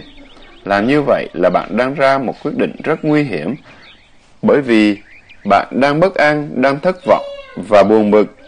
Chính vì vậy, hành thiền rất quan trọng đối với bạn. Khi bất an, bạn sẽ phạm rất nhiều sai lầm. Vậy hãy tiếp tục hành thiền. Ban ngày, con đang cảm nhận thấy một động lực, một sự thúc giục rất lớn đang dần dần lớn mạnh trong tâm con. Sức mạnh tâm linh đó đang khiến cuộc sống của con thay đổi và đôi lúc cũng khiến con cảm thấy bối rối. Con thực sự mong muốn đi theo con đường phát triển tâm linh đó, nhưng cũng còn những băn khoăn về những thay đổi trong cuộc sống của mình. Con muốn xin Ngài cho con một lời khuyên và sách tấn. Điều quan trọng nhất là con không được cố gắng kiểm soát hay chống đối. Điều này rất quan trọng và không đánh giá, phán xét hay tự chỉ trích bản thân mình. Những lời khuyên này thầy đã cho đến rất nhiều người và có lẽ thầy đã từng viết về nó nữa. Bởi vì con biết đấy, trong cuộc sống chúng ta luôn luôn cố gắng kiểm soát mọi thứ. Chúng ta thích kiểm soát tất cả mọi việc. Nhưng càng cố kiểm soát, chúng ta lại càng mệt mỏi, kiệt sức và phiền não. Chúng ta có thể kiểm soát được một số thứ, nhưng rất ít ỏi. Con phải hiểu và chấp nhận điều đó. Và chúng ta thường chống đối quá nhiều.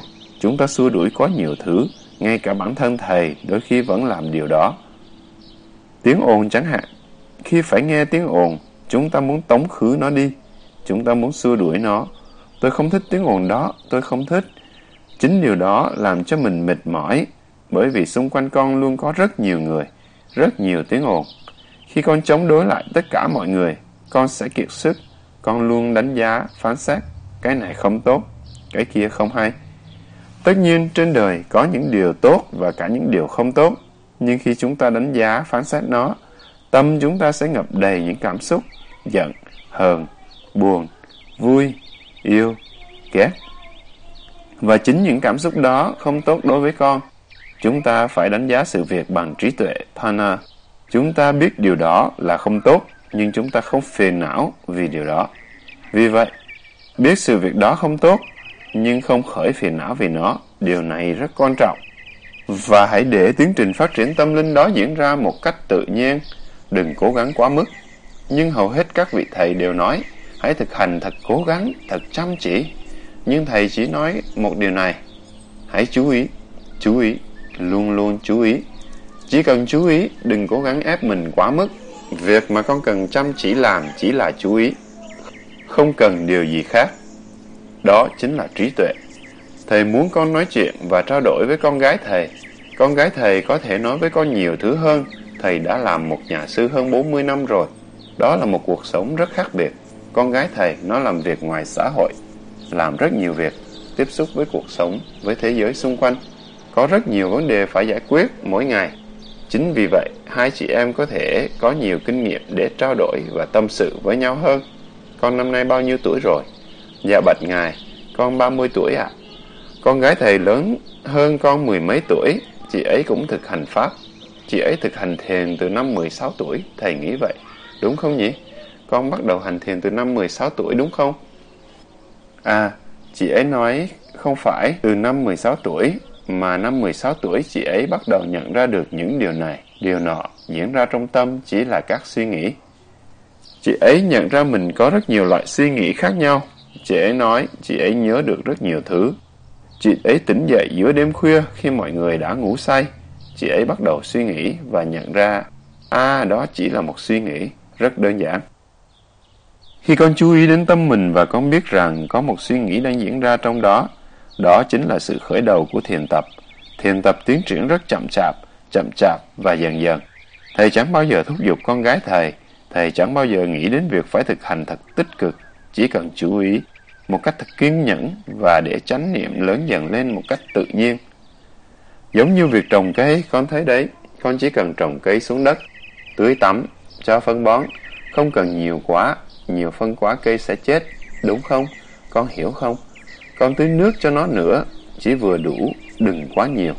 Con bón phân và nếu nó cần chỗ râm mát thì con đưa nó vào chỗ có bóng râm. Nếu nó cần thêm ánh sáng mặt trời thì con lại đưa nó ra ngoài một chút. Rồi con chỉ cần đợi cho nó lớn, giống như vậy thôi. Nhưng thầy thấy nhiều ông chủ nói rằng phải tu thật tích cực, tích cực cho đến tận lúc chết. Quá nhiều áp lực và nó sẽ làm con cảm thấy kiệt sức. Tôi phải thực hành tích cực hơn, tích cực hơn nữa, tích cực nữa. Chỉ chú ý thôi thì rất thú vị, và nếu con yêu thương và chăm chút mấy con mèo con thì sẽ thấy. Chúng ta nuôi chúng, chăm sóc chúng thật tốt và để cho chúng lớn lên một cách tự nhiên. Cũng y như vậy, con phải kiên nhẫn với chính bản thân mình.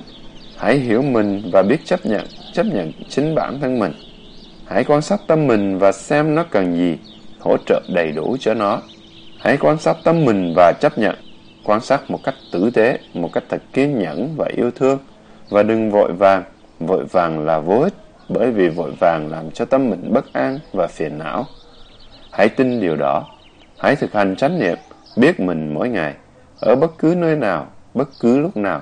Hãy chú ý tới thân và tâm của mình và xem cái gì đang diễn ra.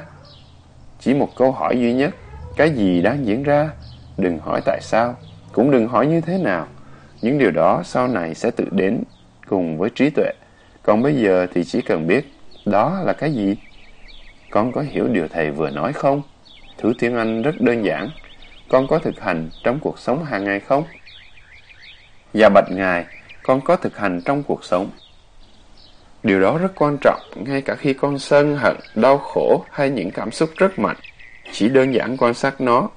Đó là việc con gái thầy làm trong mọi lúc. Bởi vì sống trên thế giới này không khởi sân, giận là điều rất khó, đúng không? Khi con sân, con làm gì? Đừng tự áp đặt mình rằng, ồ, đừng có sân. Nó xảy đến một cách tự nhiên. Hãy thông thả ngồi xuống và quan sát cơn sân của mình. Đừng cố vượt qua nó, đừng cố xua đuổi nó đi. Chỉ nhìn, nhìn và nhìn.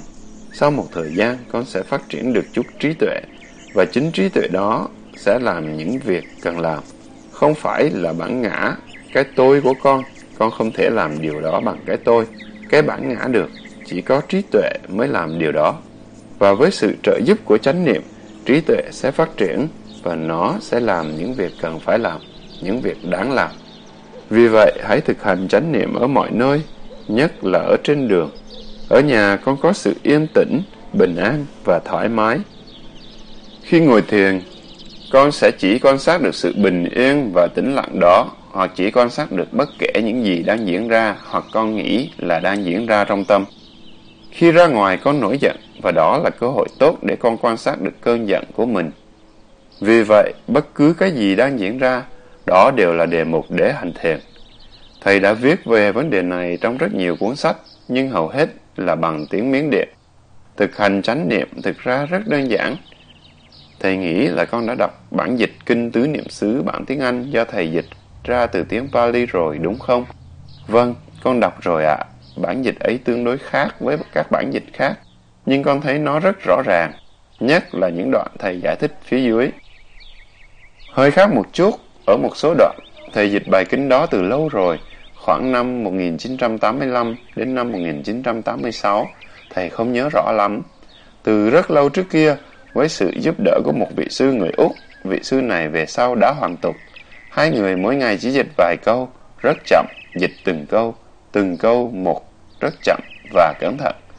Con còn nhớ thầy đã nói về Pachanati. Pachanati nghĩa là tỉnh giác. Pachanati tỉnh giác nghĩa là hay biết, không có gì hơn thế. Bất cứ cái gì diễn ra, con cũng đều hay biết.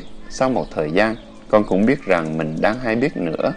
Điều đó rất rất quan trọng, bởi vì thực sự không phải là con hay biết, mà là tâm biết. Nó là tự nhiên, tự nhiên biết, chứ không phải là một cái bản ngã, một cái tôi nào hay biết cả. Vì vậy, nếu con thực sự hiểu được kinh tứ niệm xứ thì chẳng có cái gì là khó hiểu nữa cả. Nó rất đơn giản và rõ ràng. Con có một đứa con gái, năm nay cũng đã lớn, con và nó cũng ít khi được gặp nhau. Cả năm gặp nhau chỉ một hai lần. Bởi vì nó sống rất xa nơi con ở, nó sống ở nước ngoài. Hai cha con rất yêu thương nhau. Mỗi khi chia tay nó đều khóc, nhưng luôn cố giấu đi những giọt nước mắt. Con không biết mình có thể làm được gì cho nó. Con muốn dạy nó về chánh niệm, về tâm, về Phật Pháp, về cách sống ở trên đời. Nhưng cảm thấy thật là khó. Đôi khi, con nghĩ điều duy nhất con có thể làm được cho con gái con chỉ là hết lòng yêu thương nó thôi, thầy ạ. Con có thể hướng dẫn con gái con một cách thật nhẹ nhàng để ngày càng hiểu rõ hơn về những gì nó đang suy nghĩ hay cảm nhận. Đừng cố làm điều gì đặc biệt cả. Khi con gái thầy còn nhỏ, nó thường đến và kể với thầy rất nhiều chuyện. Bất cứ chuyện gì, bởi vì nó còn rất nhỏ. Nó kể chuyện ở nhà trường, chuyện ở nhà, thậm chí có khi ông nói điều này, điều kia làm cho nó buồn, giận. Thầy chỉ lắng nghe, lắng nghe nó. Con nghĩ thế nào? Và nó kể cho thầy nghe rằng nó cảm thấy ra sao. Diễn đạt được những tình cảm và những cảm xúc của mình là điều quan trọng. Con đang cảm thấy như thế nào? Bất cứ lúc nào đây là điều quan trọng. Chính cảm xúc là cái kiểm soát chúng ta.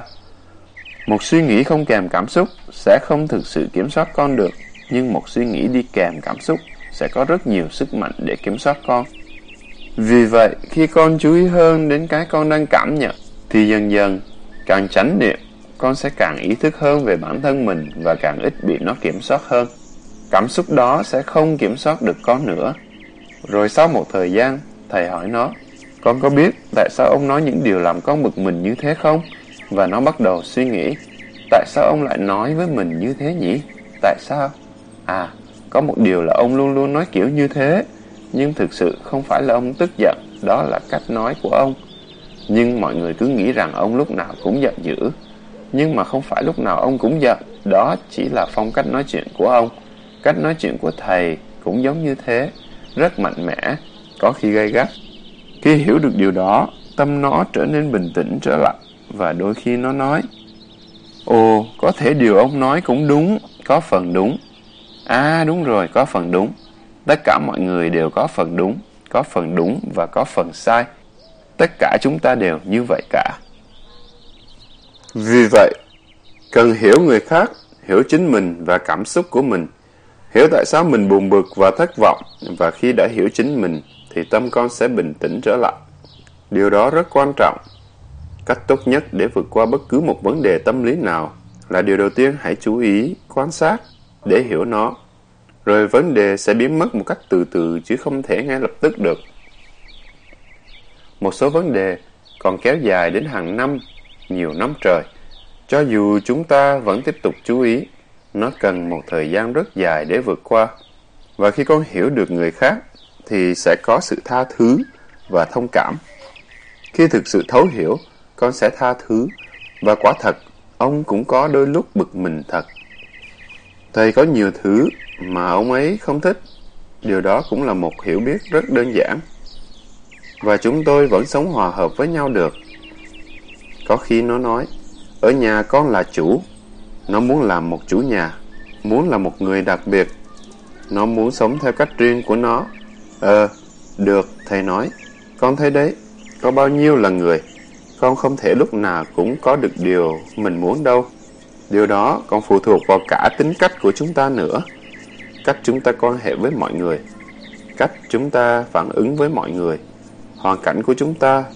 Và phụ thuộc vào cả việc chúng ta là ai nữa. Thầy hiểu điều đó.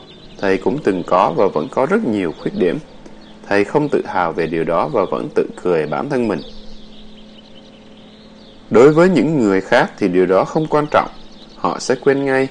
Nhưng thầy thì suy nghĩ rất sâu sắc và nghiêm túc. Và vì vậy mà thầy thường thất vọng. Vì vậy thầy biết mình là con người rất nghiêm túc. Nhưng nếu có ai đó bảo thầy rằng đừng có nghiêm túc như thế, thầy sẽ nói không ngay lập tức. Thầy sẽ vẫn nghiêm túc. Thầy suy nghĩ nghiêm túc và sâu sắc. Chính vì vậy mà thầy mới trở thành một nhà sư. Nếu không sâu sắc và nghiêm túc, thì rốt cuộc thầy cũng sống như những người bạn ngày xưa của thầy, hưởng thụ cuộc sống đời thường. Thầy không sống một cuộc đời tầm thường như thế.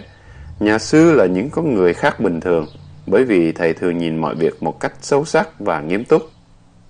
Nên đôi khi thầy nghĩ những điều đó, cuộc sống đời thường là không thể chấp nhận được. Nó không phải là cách sống mà mình muốn sống. Và chính điều đó đã giúp thầy thực hành Pháp và trở thành một nhà sư. Thầy đã sống gần nửa thế kỷ trong cuộc đời xuất gia rồi. Vì sao? Bởi vì thầy không thích cuộc sống tầm thường ngoài đời đó. Nó vô nghĩa quá. Mọi người đều để tiền bạc, vật chất dính mắt, chi phối và kiểm soát tâm mình. Điều đó thật vô nghĩa. Con không bao giờ có hạnh phúc được theo cách sống đó. Nhưng những người bình thường thì lại thích sống như thế. Có lúc con sẽ thấy thất vọng cũng là một loại trí tuệ. Con thất vọng bởi vì con biết rằng điều đó là không đúng, không tốt. nhưng mà con cũng phải quan sát cả điều này nữa. Bởi vì nếu không, con sẽ trở nên ngã mạn để cái tôi xen vào trong đó. À, tôi sẽ sửa lại mọi thứ cho đúng. Tôi sẽ sửa tất cả mọi người. Con không thể làm điều đó, không thể làm được. Thậm chí con cũng không thể làm điều đó với chính mình. Con thất vọng. Ừ, cái đó thật là dở, thật là đáng thất vọng. Con sẽ học được những điều rất quan trọng, rất lợi ích chỉ khi con hiểu được rằng con sẽ trở thành một con người trí tuệ, một con người chân chánh, hạnh phúc và bình an. Con không thể che giấu hoặc chạy trốn nỗi thất vọng. Nếu con chạy trốn nó, con sẽ còn phải tiếp tục sống vô nghĩa như thế suốt cả cuộc đời. Con sẽ không bao giờ có thể vượt qua được nó nữa. Vì vậy, hãy phơi bày nó ra, hãy để nó lộ diện và nhìn thẳng vào nó. Nhìn một cách kiên nhẫn và với tình thương nữa. Ngay cả khi con tức giận, hãy nhìn cái tâm ấy như thể đó là một đứa trẻ con, một đứa bé dễ thương. Giống như con gái thầy, nó đến và mắt với thầy, ông mắng con thế này, thế kia. Hãy nhìn đứa bé của con mà xem, nó là một đứa trẻ. Cũng như vậy, khi con tức giận, hãy nhìn cái tâm đó. Cái tâm đó là một đứa trẻ con, đừng đánh nó. Kể cho cha nghe xem, tại sao con tức giận thế. Hãy nhìn nó, nhìn nó, quan sát nó cả một thời gian dài. Chính việc nhìn được tâm mình như vậy thì đó đã là một cái tâm trưởng thành. Vì vậy, khi con có chánh niệm, biết mình, con là một người trưởng thành. Khi con không biết mình, con chỉ là một đứa trẻ con. Con cũng mong muốn được sống gần con gái con nhiều hơn. Hai cha con con sống xa nhau quá, chẳng mấy khi được gặp nhau. Con hãy suy nghĩ và trao đổi về điều đó với con gái con. Cố gắng tìm một nơi nào đó cho nó để nó có thể sống và học hỏi để phát triển. Con chỉ có một đứa con gái, thầy có những hai đứa, nhiều hơn con một đứa nữa kìa. Từ khi còn nhỏ, chúng nó sống với ông bà ở rất xa, còn thầy thì ở một nơi khác cũng rất xa chúng nó.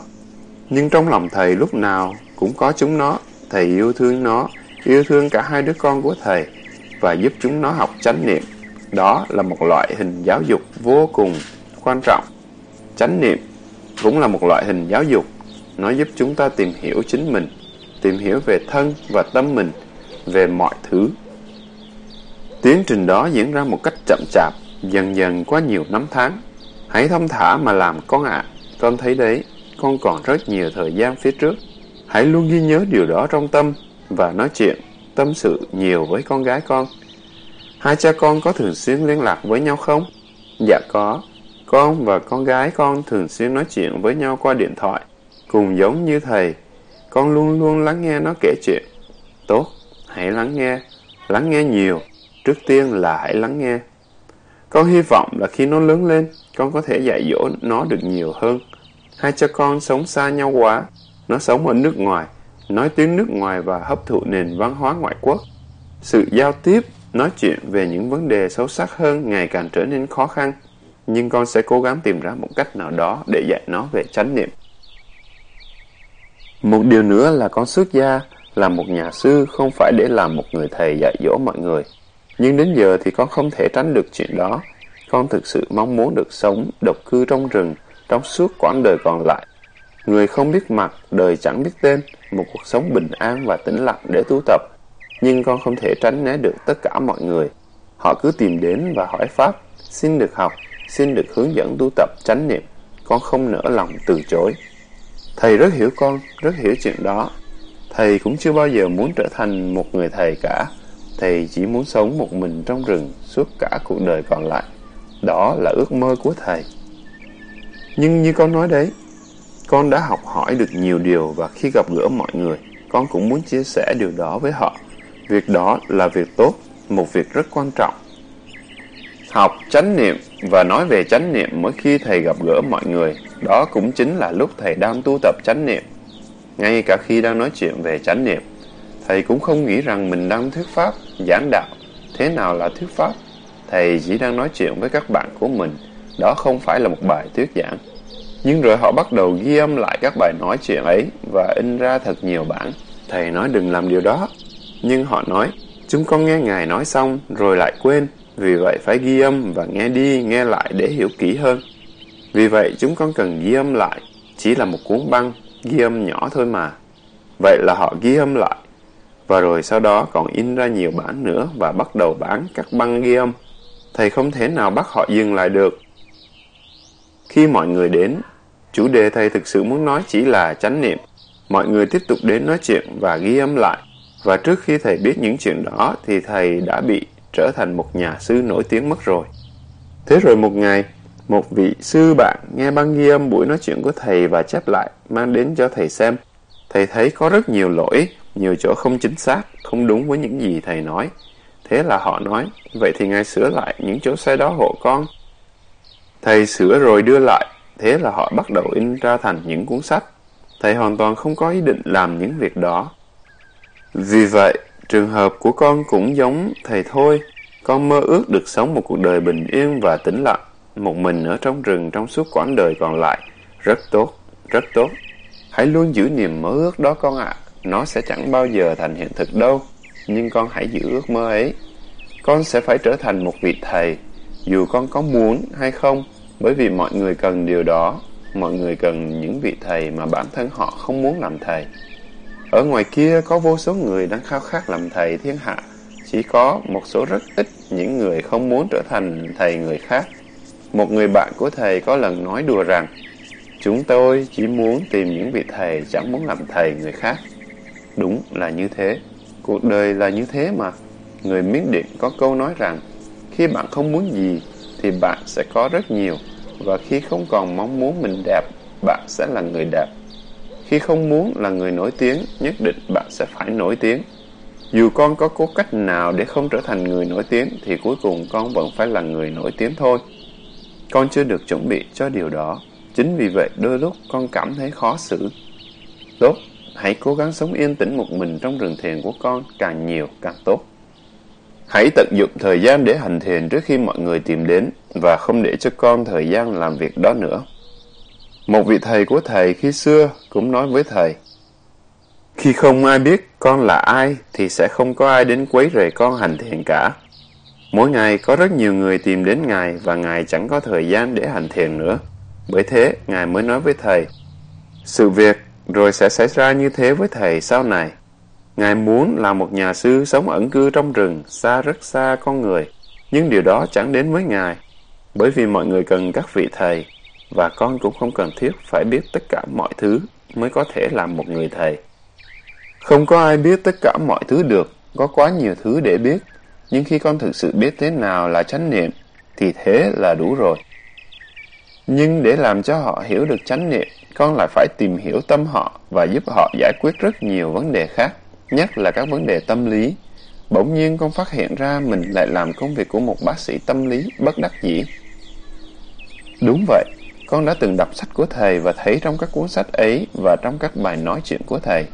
Thầy nói rất nhiều đến tâm lý, bởi vì thiền chánh niệm cũng là một loại trị liệu tâm lý, một phương thức trị liệu tâm lý tích cực và thực tế. Và Đức Phật cũng nói rất nhiều về thân và tâm, các tâm sở và các tiến trình tâm. Vì vậy, có vị thầy nói rằng những lời dạy của Đức Phật chủ yếu cũng là một thể loại trị liệu tâm lý. Cách thức để phát triển tâm mình đó cũng chỉ là vấn đề tâm lý mà thôi. Làm cách nào để làm được điều đó? Dùng những kiến thức tâm lý học mà con đã có để cố gắng giải quyết các vấn đề tâm lý và Đức Phật đã làm những gì? Ngài cố gắng giải quyết và vượt qua các vấn đề tâm lý. Vấn đề tâm lý lớn nhất là gì? Đau khổ. Vì vậy, đó chính là tâm lý học. Chúng ta cần phải hiểu về tâm lý học về những thể loại tính cách khác nhau. Con người rất khác nhau. Chúng ta cần phải hiểu rõ người này thuộc thể loại tâm lý, tính cách nào để nói hoặc hành xử một cách thích hợp. Chúng ta không thể và cũng không nên nói tất cả mọi thứ cho họ biết. Điều đó sẽ làm cho họ quá tải thông tin. Vì vậy, con hãy học hỏi thêm về tâm lý học. Trong các cuốn sách của thầy có viết rất nhiều về tâm lý. Thầy nghĩ mọi người thích đọc là vì điều đó. Con cũng học được rất nhiều từ thầy, và trong khi tiếp xúc với mọi người, con đã hiểu ra được rất nhiều điều từ thực tế. Có thêm bao hiểu biết mới mẻ mà con nghĩ trước nay không có trong mình. Con cũng phát hiện ra mình có một số khả năng để giúp mọi người vượt qua các vấn đề tâm lý của họ. Nhưng dần dần, nó cũng tạo thêm khó khăn cho con, vì con sẽ trở nên bận rộn và mệt mỏi. Bởi vì con có thiện ý giúp ở đỡ mọi người hiểu Pháp và chính điều đó thành sức hấp dẫn lôi cuốn mọi người tìm đến với con. Con hãy cố gắng lên. Vâng, con hiểu thưa Thầy. Xin tri ân Thầy đã dạy dỗ con. Đối với con, Thầy luôn là một người cha tinh thần cho con nương tựa trên con đường tu tập. Kinh Kalama Tăng Chi Bộ Kinh Phần 3, 65 Như vậy tôi nghe, một thời Thế Tôn đang đi du hành giữa dân chúng Kosala cùng với đại chúng tỳ khưu, đi đến Kesaputa thị trấn của người Kalama. Những người Kalama ở Kesaputa được nghe Samun Gotama là con trai dòng họ Thích Ca, xuất gia từ dòng họ Thích Ca đã đến Kesaputa. Tiếng đồn tốt đẹp như sau được truyền đi về Samun Gotama. Ngài là Thế Tôn, bậc A-la-hán, chánh đẳng giác, minh hạnh túc, thiện thể, thế gian giải, vô thượng sĩ, đều ngự trượng phu, thiên nhân sư, Phật, Thế Tôn. Sau khi tự mình chứng ngộ, Ngài đã giảng dạy chư thiên và loài người, hàng tú sĩ và cư sĩ, vua chúa cùng thường dân. Ngài đã thuyết giảng giáo pháp toàn hảo từ chặng đầu, chặng giữa cho đến chặng cuối. Ngài đã giảng dạy đời sống phạm hạnh chi tiết và rõ ràng, toàn hảo, hoàn toàn tinh khiết. Lành thay nếu chúng ta được ý kiến một bậc xứng đáng được cúng dường như vậy. Rồi những người Kalama ở Kesaputta đi đến Thế Tôn. Sau khi đến, có người đảnh lễ Thế Tôn rồi ngồi một bên. Có người nói lên với Thế Tôn những lời chào đón, thăm hỏi. Sau khi nói lên những lời chào đón, thăm hỏi thân hữu, rồi ngồi xuống một bên. Có người chắp tay vái chào Thế Tôn, rồi ngồi xuống một bên. Có người xưng tên và dòng họ, rồi ngồi xuống một bên. Có người im lặng, rồi ngồi xuống một bên. Sau khi ngồi xuống một bên, những người Kalama ở Kesaputta bạch Thế Tôn. Có một số Sa môn, Bà La môn bạch Thế Tôn đi đến Kesaputta. Họ làm sáng tỏ, làm chói sáng quan điểm của mình, nhưng họ bài xích quan điểm người khác, khinh miệt, chê bai, xuyên tạc, bạch Thế Tôn. Và một số Sa môn, Bà La môn khác cũng đi đến Kesaputa. Họ làm sáng tỏ, làm chói sáng quan điểm của mình, nhưng họ bài xích quan điểm người khác, khinh miệt, chê bai, xuyên tạc. Đối với họ, Bạch Thế Tôn, chúng con có những nghi ngờ, vân vân. Trong những tôn giả sa môn này, ai nói sự thật, ai nói sai sự thật. Đương nhiên, này người Kalama, các con có những nghi ngờ. Đương nhiên, này người Kalama, các con có những phân vân. Trong những trường hợp đáng nghi ngờ, các con đương nhiên khởi lên phân vân. Này người Kalama, chớ có tin điều gì chỉ vì được nghe điều đó nhiều lần. Chớ có tin chỉ vì đó là truyền thống. Chớ có tin chỉ vì đó là lời đồn đại. Chớ có tin chỉ vì điều đó đúng với vở, sách hay kinh điển truyền tụng. Chớ có tin chỉ vì nó nghe có vẻ hợp lý. Chớ có tin chỉ vì điều đó phù hợp với một hệ thống triết lý, tư tưởng. Chớ có tin chỉ vì lý luận logic và suy diễn. Chớ có tin chỉ vì điều đó phù hợp với quan điểm của mình. Chớ có tin chỉ vì người nói điều đó có vẻ là người đáng tin chớ có tin chỉ vì người đó là thầy của mình. Nhưng này người Kalama, khi nào các con tự mình biết rõ như sau? Các pháp này là bất thiện, các pháp này là đáng chê, các pháp này bị các người có trí chỉ trích. Các pháp này nếu thực hiện và chấp nhận đưa đến bất hạnh khổ đau, thời này người Kalama hãy từ bỏ chúng. Các con nghĩ thế nào, này người Kalama? Lòng tham khởi lên trong nội tâm người nào khởi lên như vậy là đưa lại hạnh phúc hay bất hạnh? Bất hạnh, bạch Thế Tôn. Người này có tham, này các Kalama bị tham chính phục, tâm bị xâm chiếm, giết các sinh vật, lấy của không cho, tà dâm với vợ người, nói láo, khích lệ người khác cũng làm như vậy. Như vậy có làm cho người ấy bất hạnh đau khổ lâu dài hay không? Thưa có, bạch Thế Tôn. Các con nghĩ thế nào, này người Kalama? Tâm sân khi khởi lên trong nội tâm người nào, khởi lên như vậy là đưa lại hạnh phúc hay bất hạnh? Bất hạnh, bạch Thế Tôn. Người này có sân, này người Kalama, bị sân chinh phục, tâm bị xâm chiếm, giết chết các sinh vật, lấy của không cho, tà dâm với vợ người, nói láo, khích lệ người khác cũng làm như vậy, như vậy có làm cho người ấy bất hạnh, đau khổ lâu dài hay không? Thưa có, bạch Thế Tôn. Các con nghĩ thế nào, này người Kalama? Tâm si khi khởi lên trong nội tâm người nào, khởi lên như vậy là đưa lại hạnh phúc hay bất hạnh? Bất hạnh, bạch Thế Tôn. Người này có si, này người Kalama, bị si chinh phục, tâm bị xâm chiếm, giết các sinh vật, lấy của không cho, tà dâm với vợ người, nói lão, khích lệ người khác cũng làm như vậy. Như vậy có làm cho người ấy bất hạnh, đau khổ lâu dài hay không? Thưa có, bạch Thế Tôn. Các con nghĩ thế nào này người Kalama? Các pháp này là thiện hay bất thiện? Là bất thiện, bạch Thế Tôn. Đáng chế trách hay không đáng chế trách? Là đáng chế trách, bạch Thế Tôn. Bị người có trí của trách hay không bị người có trí của trách? Bị người có trí của trách, bạch Thế Tôn. Nếu được thực hiện, được chấp nhận, có đưa đến bất hạnh đau khổ không? Hay ở đây là như thế nào? Được thực hiện, được chấp nhận bạch Thế Tôn, chúng đưa đến bất hạnh đau khổ. Ở đây, đối với chúng con là vậy.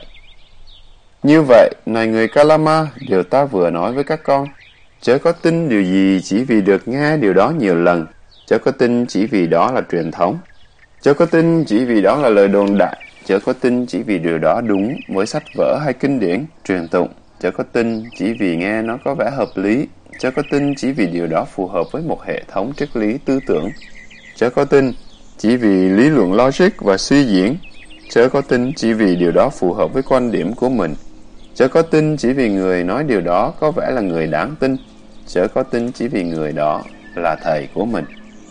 Nhưng này người Kalama, khi nào các con tự mình biết rõ như sau? Các pháp này là bất thiện, các pháp này là đáng chê trách, các pháp này bị người có trí của trách, các pháp này nếu thực hiện và chấp nhận đưa đến bất hạnh, khổ đau. Thời này người Kalama hãy từ bỏ chúng. Điều đã được nói lên như vậy, chính do duyên như vậy được nói lên. Này người Kalama chớ có tin điều gì chỉ vì được nghe điều đó nhiều lần, chớ có tin chỉ vì đó là truyền thống, chớ có tin chỉ vì đó là lời đồn đại, chớ có tin chỉ vì điều đó đúng với sách vở hay kinh điển truyền tụng, chớ có tin chỉ vì nó nghe có vẻ hợp lý, chớ có tin chỉ vì điều đó phù hợp với một hệ thống triết lý, tư tưởng, chớ có tin chỉ vì lý luận logic và suy diễn, chớ có tin chỉ vì điều đó phù hợp với quan điểm của mình, chớ có tin chỉ vì người nói điều đó có vẻ là người đáng tin, chớ có tin chỉ vì người đó là thầy của mình. Nhưng này người Kalama, khi nào các con tự biết mình như sau? Các pháp này là thiện, các pháp này là không đáng chê trách, các pháp này không bị người có trí chỉ trích, các pháp này nếu thực hiện và chấp nhận đưa đến hạnh phúc an lạc. Thời này người Kalama, hãy tự đạt đến và an trú. Các con nghĩ thế nào, này người Kalama? Không tham khi khởi lên nội tâm người nào, khởi lên như vậy là đưa lại hạnh phúc hay bất hạnh cho người ấy. Hạnh phúc, Bạch Thế Tôn.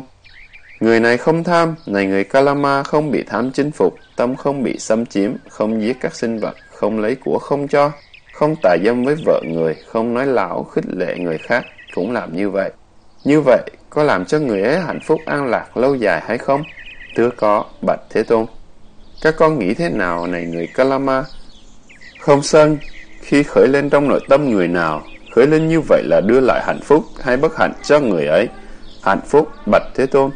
Người này không sân, này người Kalama, không bị sân chinh phục, tâm không bị xâm chiếm, không giết các sinh vật, không lấy của không cho, không tà dâm với vợ người, không nói láo, khích lệ người khác cũng làm như vậy. Như vậy có đem lại hạnh phúc, an lạc dài lâu cho người ấy hay không? Thưa có, Bạch Thế Tôn.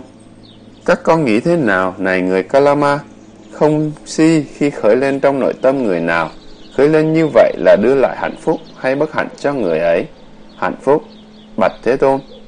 Người này không si, này người Kalama không bị si chinh phục, tâm không bị xâm chiếm, không giết các sinh vật, không lấy của không cho, không tà dâm với vợ người, không nói láo, khích lệ người khác cũng làm như vậy. Như vậy có đem lại hạnh phúc, an lạc lâu dài cho người ấy hay không? Thưa có, Bạch Thế Tôn. Các con nghĩ thế nào này người Kalama? Các pháp này là thiện hay bất thiện? Là thiện, Bạch Thế Tôn. Các pháp này là đáng chê hay không đáng chê? Không đáng chê, Bạch Thế Tôn. Bị người có trí của trách hay được người có trí 8 tháng? Được người có trí 8 tháng, Bạch Thế Tôn. Nếu được thực hiện, được chấp nhận, có đưa đến hạnh phúc, an lạc không? Hay ở đây là như thế nào? được thực hiện, được chấp nhận Bạch Thế Tôn chúng đưa đến hạnh phúc, an lạc. Ở đây đối với chúng con là như vậy. Này người Kalama, chớ có tin điều gì chỉ vì được nghe điều đó nhiều lần. Chớ có tin chỉ vì đó là truyền thống. Chớ có tin chỉ vì đó là lời đồn đại. Chớ có tin chỉ vì điều đó đúng với sách vở hay kinh điển truyền tụng. Chớ có tin chỉ vì nghe nó có vẻ hợp lý. Chớ có tin chỉ vì điều đó phù hợp với một hệ thống triết lý tư tưởng. Chớ có tin chỉ vì luận lý, logic và suy diễn. Chớ có tin chỉ vì điều đó phù hợp với quan điểm của mình. Chớ có tin chỉ vì người nói điều đó có vẻ là người đáng tin. Chớ có tin chỉ vì người đó là thầy của mình. Nhưng này, người Kalama, khi nào các con tự mình biết rõ như sau? Các pháp này là thiện, các pháp này là không có tội, các pháp này được người có trí tám tháng. Các pháp này nếu được thực hiện, được chấp nhận, đưa đến hạnh phúc, an lạc, thời này người Kalama, hãy chứng đạt và an trú. Điều đã được nói lên như vậy, chính do duyên như vậy được nói lên. Này người Kalama, vị thánh đệ tử nào ly tham, ly sân, ly si như vậy, tỉnh giác, chánh niệm với tâm từ tràn đầy khắp một phương. Cũng vậy phương thứ hai, cũng vậy phương thứ ba, cũng vậy phương thứ tư. Như vậy cùng khắp thế giới, trên, dưới, bề ngang, hết thảy phương xứ, cùng khắp vô biên giới. vì ấy an trú với tâm từ rộng lớn, vô lượng, vô biên, không hận, không sân. Này người Kalama, vị thánh đệ tử nào ly tham, ly sân, ly si như vậy, tỉnh giác, chánh niệm với tâm bi tràn đầy khắp một phương, cũng vậy phương thứ hai, cũng vậy phương thứ ba, cũng vậy phương thứ tư. Như vậy cùng khắp thế giới, trên, dưới, bề ngang, hết thảy phương xứ, cùng khắp vô biên giới. Vị ấy an trú với tâm bi rộng lớn, vô lượng, vô biên, không hận, không sân. Này người Kalama, vị thánh đệ tử nào lý tham, ly sân ly si như vậy, tỉnh giác, chánh niệm với tâm hỷ tràn đầy, một phương, cũng vậy phương thứ hai, cũng vậy phương thứ ba, cũng vậy phương thứ tư. Như vậy cùng khắp thế giới, trên, dưới, bề ngang, hết thảy phương xứ, cùng khắp vô biên giới, vị ấy an trú với tâm hỷ rộng lớn, vô lượng, vô biên, không hận, không sân. Này người Kalama, vị thánh đệ tử nào ly tham, ly sân, ly si như vậy, tỉnh giác chánh niệm với tâm xã, tràn đầy khắp một phương. Cũng vậy phương thứ hai, cũng vậy phương thứ ba, cũng vậy phương thứ tư. Như vậy cùng khắp thế giới, trên, dưới, bề ngang, hết thảy phương xứ, cùng khắp vô biên giới, vị ấy an trú với tâm xã rộng lớn, vô lượng, vô biên, không hận, không sân. Vị thánh đệ tử ấy, này người Kalama, với tâm không oán như vậy, không sân như vậy, không ế nhiễm như vậy, thanh tịnh như vậy. Ngay trong hiện tại, người ấy đạt được bốn sự an ổn. Nếu có đời sau, nếu có kết quả dị thục, các thiện nghiệp thiện ác, sau khi thân hoại mạng chung, ta sẽ sanh lên cõi thiện, cõi trời, cõi đời này. Đây là an ổn thứ nhất vị ấy có được. Nếu không có đời sau, nếu không có kết quả dị thục, các nghiệp thiện ác, thời ở đây, trong hiện tại, ta tự sống với tâm không oán, không sân, không phiền não, được an lạc. Đây là an ổn thứ hai vị ấy có được. Nếu việc ác ta đã vô ý làm, nhưng ta không có tâm ác đối với ai cả, và nếu ta không làm điều ác, sao ta có thể cảm thọ khổ, đau được? Đây là an ổn thứ ba vị ấy có được.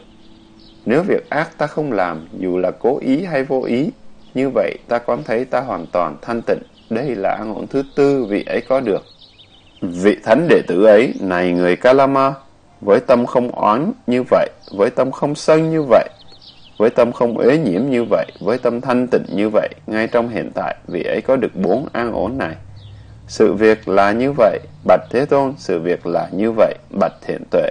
Vị thánh đệ tử ấy, Bạch Thế Tôn với tâm không oán như vậy, với tâm không sân như vậy, với tâm không uế nhiễm như vậy, với tâm thanh tịnh như vậy, ngay trong hiện tại, vì ấy có được bốn an ổn.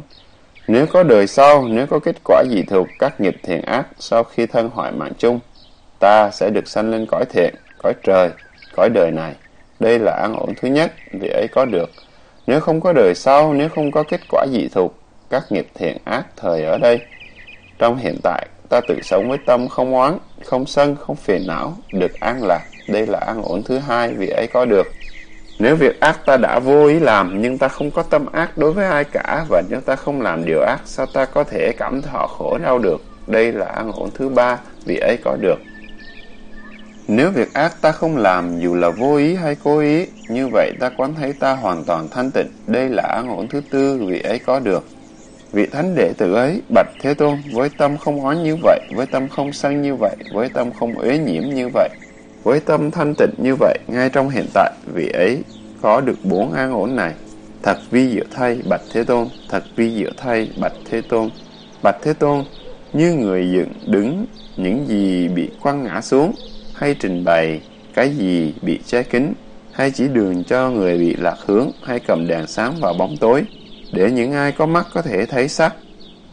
Cũng vậy, chánh pháp đã được tôn giả Gautama dùng nhiều phương tiện thuyết giảng. Chúng con nay xin quy y Thế Tôn, quy y Pháp, quy y chúng tỳ khưu. Mong Thế Tôn nhận chúng con làm đệ tử cư sĩ. Từ nay cho đến ngày mạng chung, chúng con xin trọn đời quy ngưỡng. Rừng Thiền Sóc Sơn năm 2014